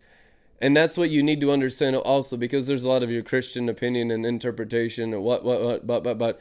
You need to understand that God's a gardener growing things. We started under the sun, didn't we? This is the last generation of the church age. I wanted to explain this stuff to you because it's really critical and important so you don't misunderstand anything. There's no self justifying here, it's truth. And the angels fully back me up on sapphire stones. You started under the sun, you were born under the sun. We're the first generation to even learn how to live above the sun. We will grow up above the sun 10 weeks. Once you're grown higher than that, I tell you the truth, when time ends, your bodies will change, and the reproduction of having children and everything you know about human nature changes into the same type of flesh that Jesus Christ has. Okay? The type of je- flesh that Jesus Christ has now is diamonds. He doesn't have human blood like you have. It's not even close. That human blood is what ends up killing you by covering your head with dust and serpent thoughts. His blood is so transfigured, it's pure glory. The blood that Jesus has going through his gemstone body, that is the perfect glory of the Father as energy. That's how he's able to fly in Acts uh, chapter 9 and levitate 20 feet off the ground like a morning star, blotting out the noonday sun. So he has forsaken having a family and having children. He's God. He's not going to take a wife. He's not taking not having children. No, he is going right into what human beings will evolve into in the future through God's word. Truth anyhow. And it is absolutely an evolution. And to, to reject evolution is pure stupidity, but it's angelic growth. You're evolving, you're growing. It just means you're growing. There is a true cosmic celestial gemstone evolution at, in your DNA. And if it doesn't hit your brains, if it doesn't hit your bones and your flesh, what good is it? You just say a little gingerbread man inside that body, and then you're just tortured by hell through your flesh that's corrupted with mutant, fallen, wormy DNA, living a sinful, wicked life uh, of the flesh corrupted by sin. That's not God's plan for anyone. Don't sit there and tell me you're just going to live with the perfections of deity in a bodily form that's a total abomination, that's so corrupted it, it can get a cold when it gets a little cold outside and you get a runny nose. There is no evidence of God in any of that. Okay, God's not involved in any of that sickness, any of that fallenness. That's all death. That's all snakes. That's all dust. It's all fallen. Don't equate any of that to deity. That's total blasphemy. That's in, it's insane. The realms where God lives demonstrate his perfection all the time. And that's why John said in 1 John 5 none of them are human. They're all divine above the sun. The Father's not on the earth, so you can't equate any of this to God down here. It's all snakes and dust and sinners. Truth, anyhow. 1 John 5 three are in heaven the Father, the Holy Spirit, and the Word. Notice the Father's not on earth. Three are on earth the blood, the water, and the Spirit. Who's not on earth? Who's not under the sun? God. Truth, anyhow. God is not under the sun. The down payment you get is to get out of the earth dimension, out of the dust and of death and the snakes and the deception and all the fallen angel influence, to get burnt up in the sun and go cosmic. Then you begin to operate out of the Father's house for the very first time when you're no longer standing on the earth, but standing on the sun. Amen. That's what we need to do. And understand that in this context, those who are considered worthy to gain that other world, that future age, and to attain the resurrection from the dead, neither marry or are given in marriage. Be like the angels, for they cannot die again. That's where we're going. We haven't obtained it, but that's the resurrection path. We're part way up and will continue to go. Does that mean when you hit the 10th week that you'll immediately not have marriage? No, you'll still have marriage.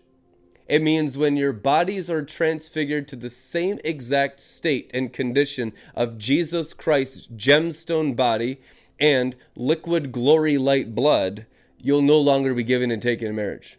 Now it's just you're like the archangels. Okay? Understand that accurately when there's no more human DNA left in your bones and marrow and bloodlines and hearts and organs, when all of that is transfigured into eternal gemstone, sapphire stone realities, which, guys, that's not always going to be, that's not guaranteed even conquering the 10 weeks. That might be the 222nd week. It just means after 10 weeks, there's sin no longer mentioned. That means there's no more accusers. it's weeks without end after the 10th week, First Enoch says. You need to understand this because I can sense human expectations under the sun and you're you can't fathom these things. You're gonna have to remain childlike in, in awe of God because there's so much higher, there's so much more angelic, and it is so much more natural than you think without kind of big booms in the sky and big lightning flashes and oh suddenly, suddenly, suddenly. That's not how God works. God likes to grow it up gradually. It'll happen gradually and you'll miss it if you think it's gonna be some big event. Right? These are like the days of Noah. So you have to first of all have a ton of wisdom and then you have to enter the sun and go cosmic and then you begin to understand god's ways they begin to be more understood by the divine intelligence inside your souls. Then you can begin to comprehend transfiguration at a cellular level and how the, the being under the sun becomes something different above the sun. Enoch said when the lightnings ascend their form is forever changed so there is a transfiguration of the form. When that form is changed into the same physical form as Jesus Christ in the book of Revelation, clearly at that level, we're going to be like angels, and there's no procreation, there's no more sex, there is no more having kids. No, you'd be creating worlds, you can be creating civilization. You'd be like God, equal to God, the sons of God. And I think you better recognize. But those who are considered worthy to gain that other world and that future age and to attain to the resurrection from the dead neither marry nor are given in marriage. So it's the, the final conclusion of the perfections of the resurrection. Those things, I believe, are incalculable of how many weeks high they are. Okay? For they cannot die again but they are angel like. This is why it says that if anyone dies at 100, they're a mere youth, and they'll be young at 100, and they'll go beyond a thousand years old. Why? Because they're still living in those bodies, but there's so much glory for how high they've ascended in the Sephirot that that light is keeping them young. But they're still in the body, and it's not even the same quality of body that Jesus has. It's just making progress. That's weeks without end. And I think a lot of you don't understand that concept, and that's why there's a misunderstanding of Scripture. So that needs to be clearly understood by everyone. They cannot die again. So they've already overcome death because death is an elevation. Death is an accuser, an angel. Samael is the angel of death. Okay? Samael is that angel. That angel is conquered in the 10th week.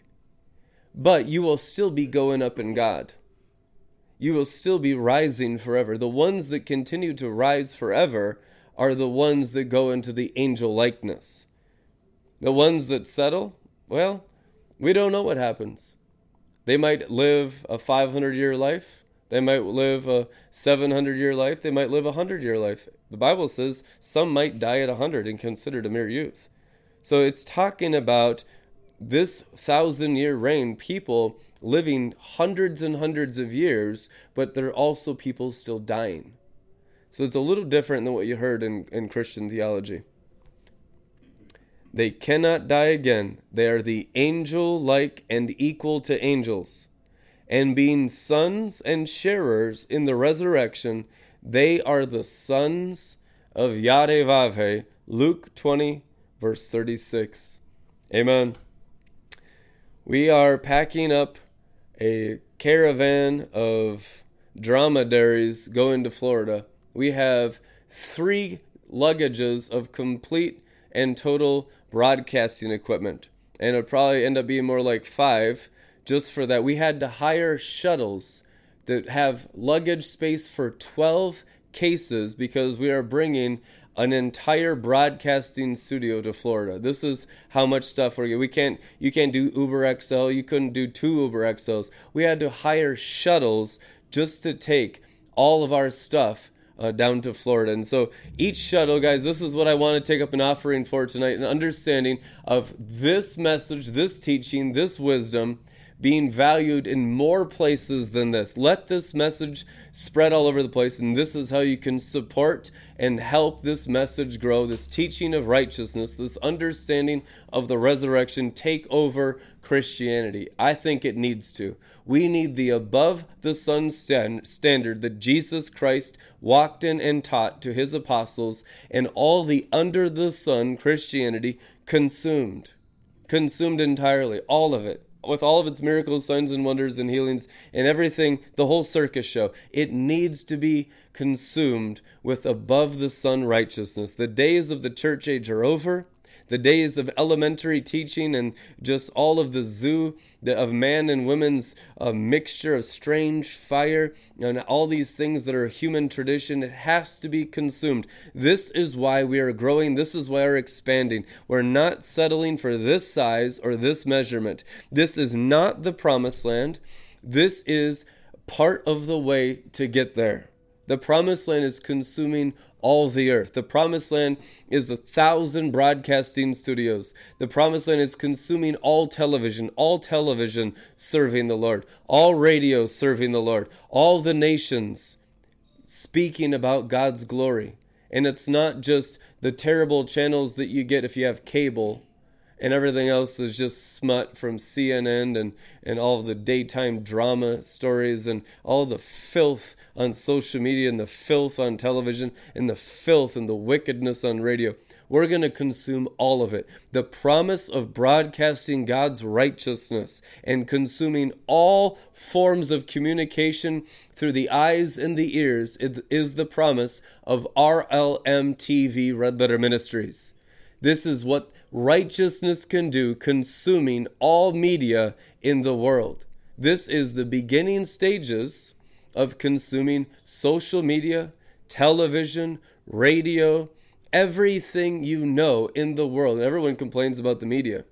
Understand the solution to conquering the media is the solution of righteousness from sapphire stones. It's not just a niche or a niche teaching or a, a fringe teaching off on the side of when you get really mature after charismatic zoo. Mm-mm. No, righteousness takes over everything. Moses came in just take took over everything. This isn't you're going to have the elementary, you're going to have the sand, you're going to have the wilderness. Nope. When the sapphire stones come, it takes all. When the sapphire stones showed up on the, the prophet's mouth in Isaiah 6, it wasn't like, oh, you still have Uzziah you can still have the king of Israel. You can still have your previous life. Nope, took over everything.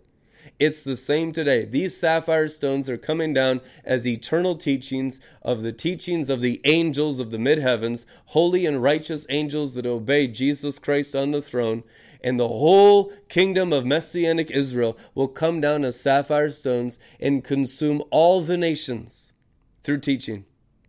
The answer is the teachings of righteousness, Daniel 12:3. This is what people need to get behind and start supporting. The shuttles alone, five, six shuttles that we have going between all the different airports, scouting out the land, $350 a shuttle. 10 different suitcases. It's $1,000 for suitcases just to fly one way. It's $500 just for the shuttle one way. We're going to be going back and forth all around. I want to raise tonight $5,000 for the shuttles and for the suitcases just to bring our stuff down to Florida. That's the price of just taking our stuff and transporting our stuff, renting the shuttles, and paying for all the luggage fees. And you guys, we're a professional broadcasting company. We are doing this professionally. We're not coming with the poverty spirit. We're not coming in with a little GoPro on our forehead and saying, I can just use the dash cam. I could just use. We want the excellence of the top of the mountain. It's essential. Otherwise, no territory is taken if you come in with a poverty spirit.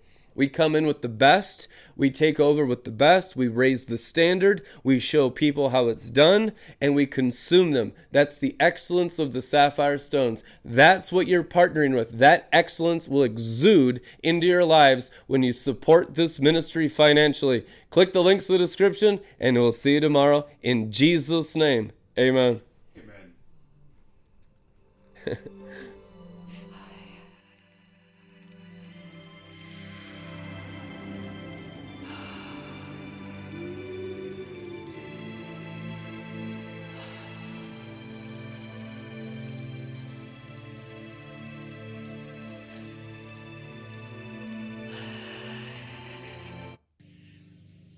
some other doors, some more glorious doors, some doors that you've never considered before. For I know the thoughts that I think toward you, thoughts of good and not of evil, to bring you unto my expected end. And you'll go from glory to glory, you'll go. From glory to glory, we'll go. Oh, we'll go. From glory.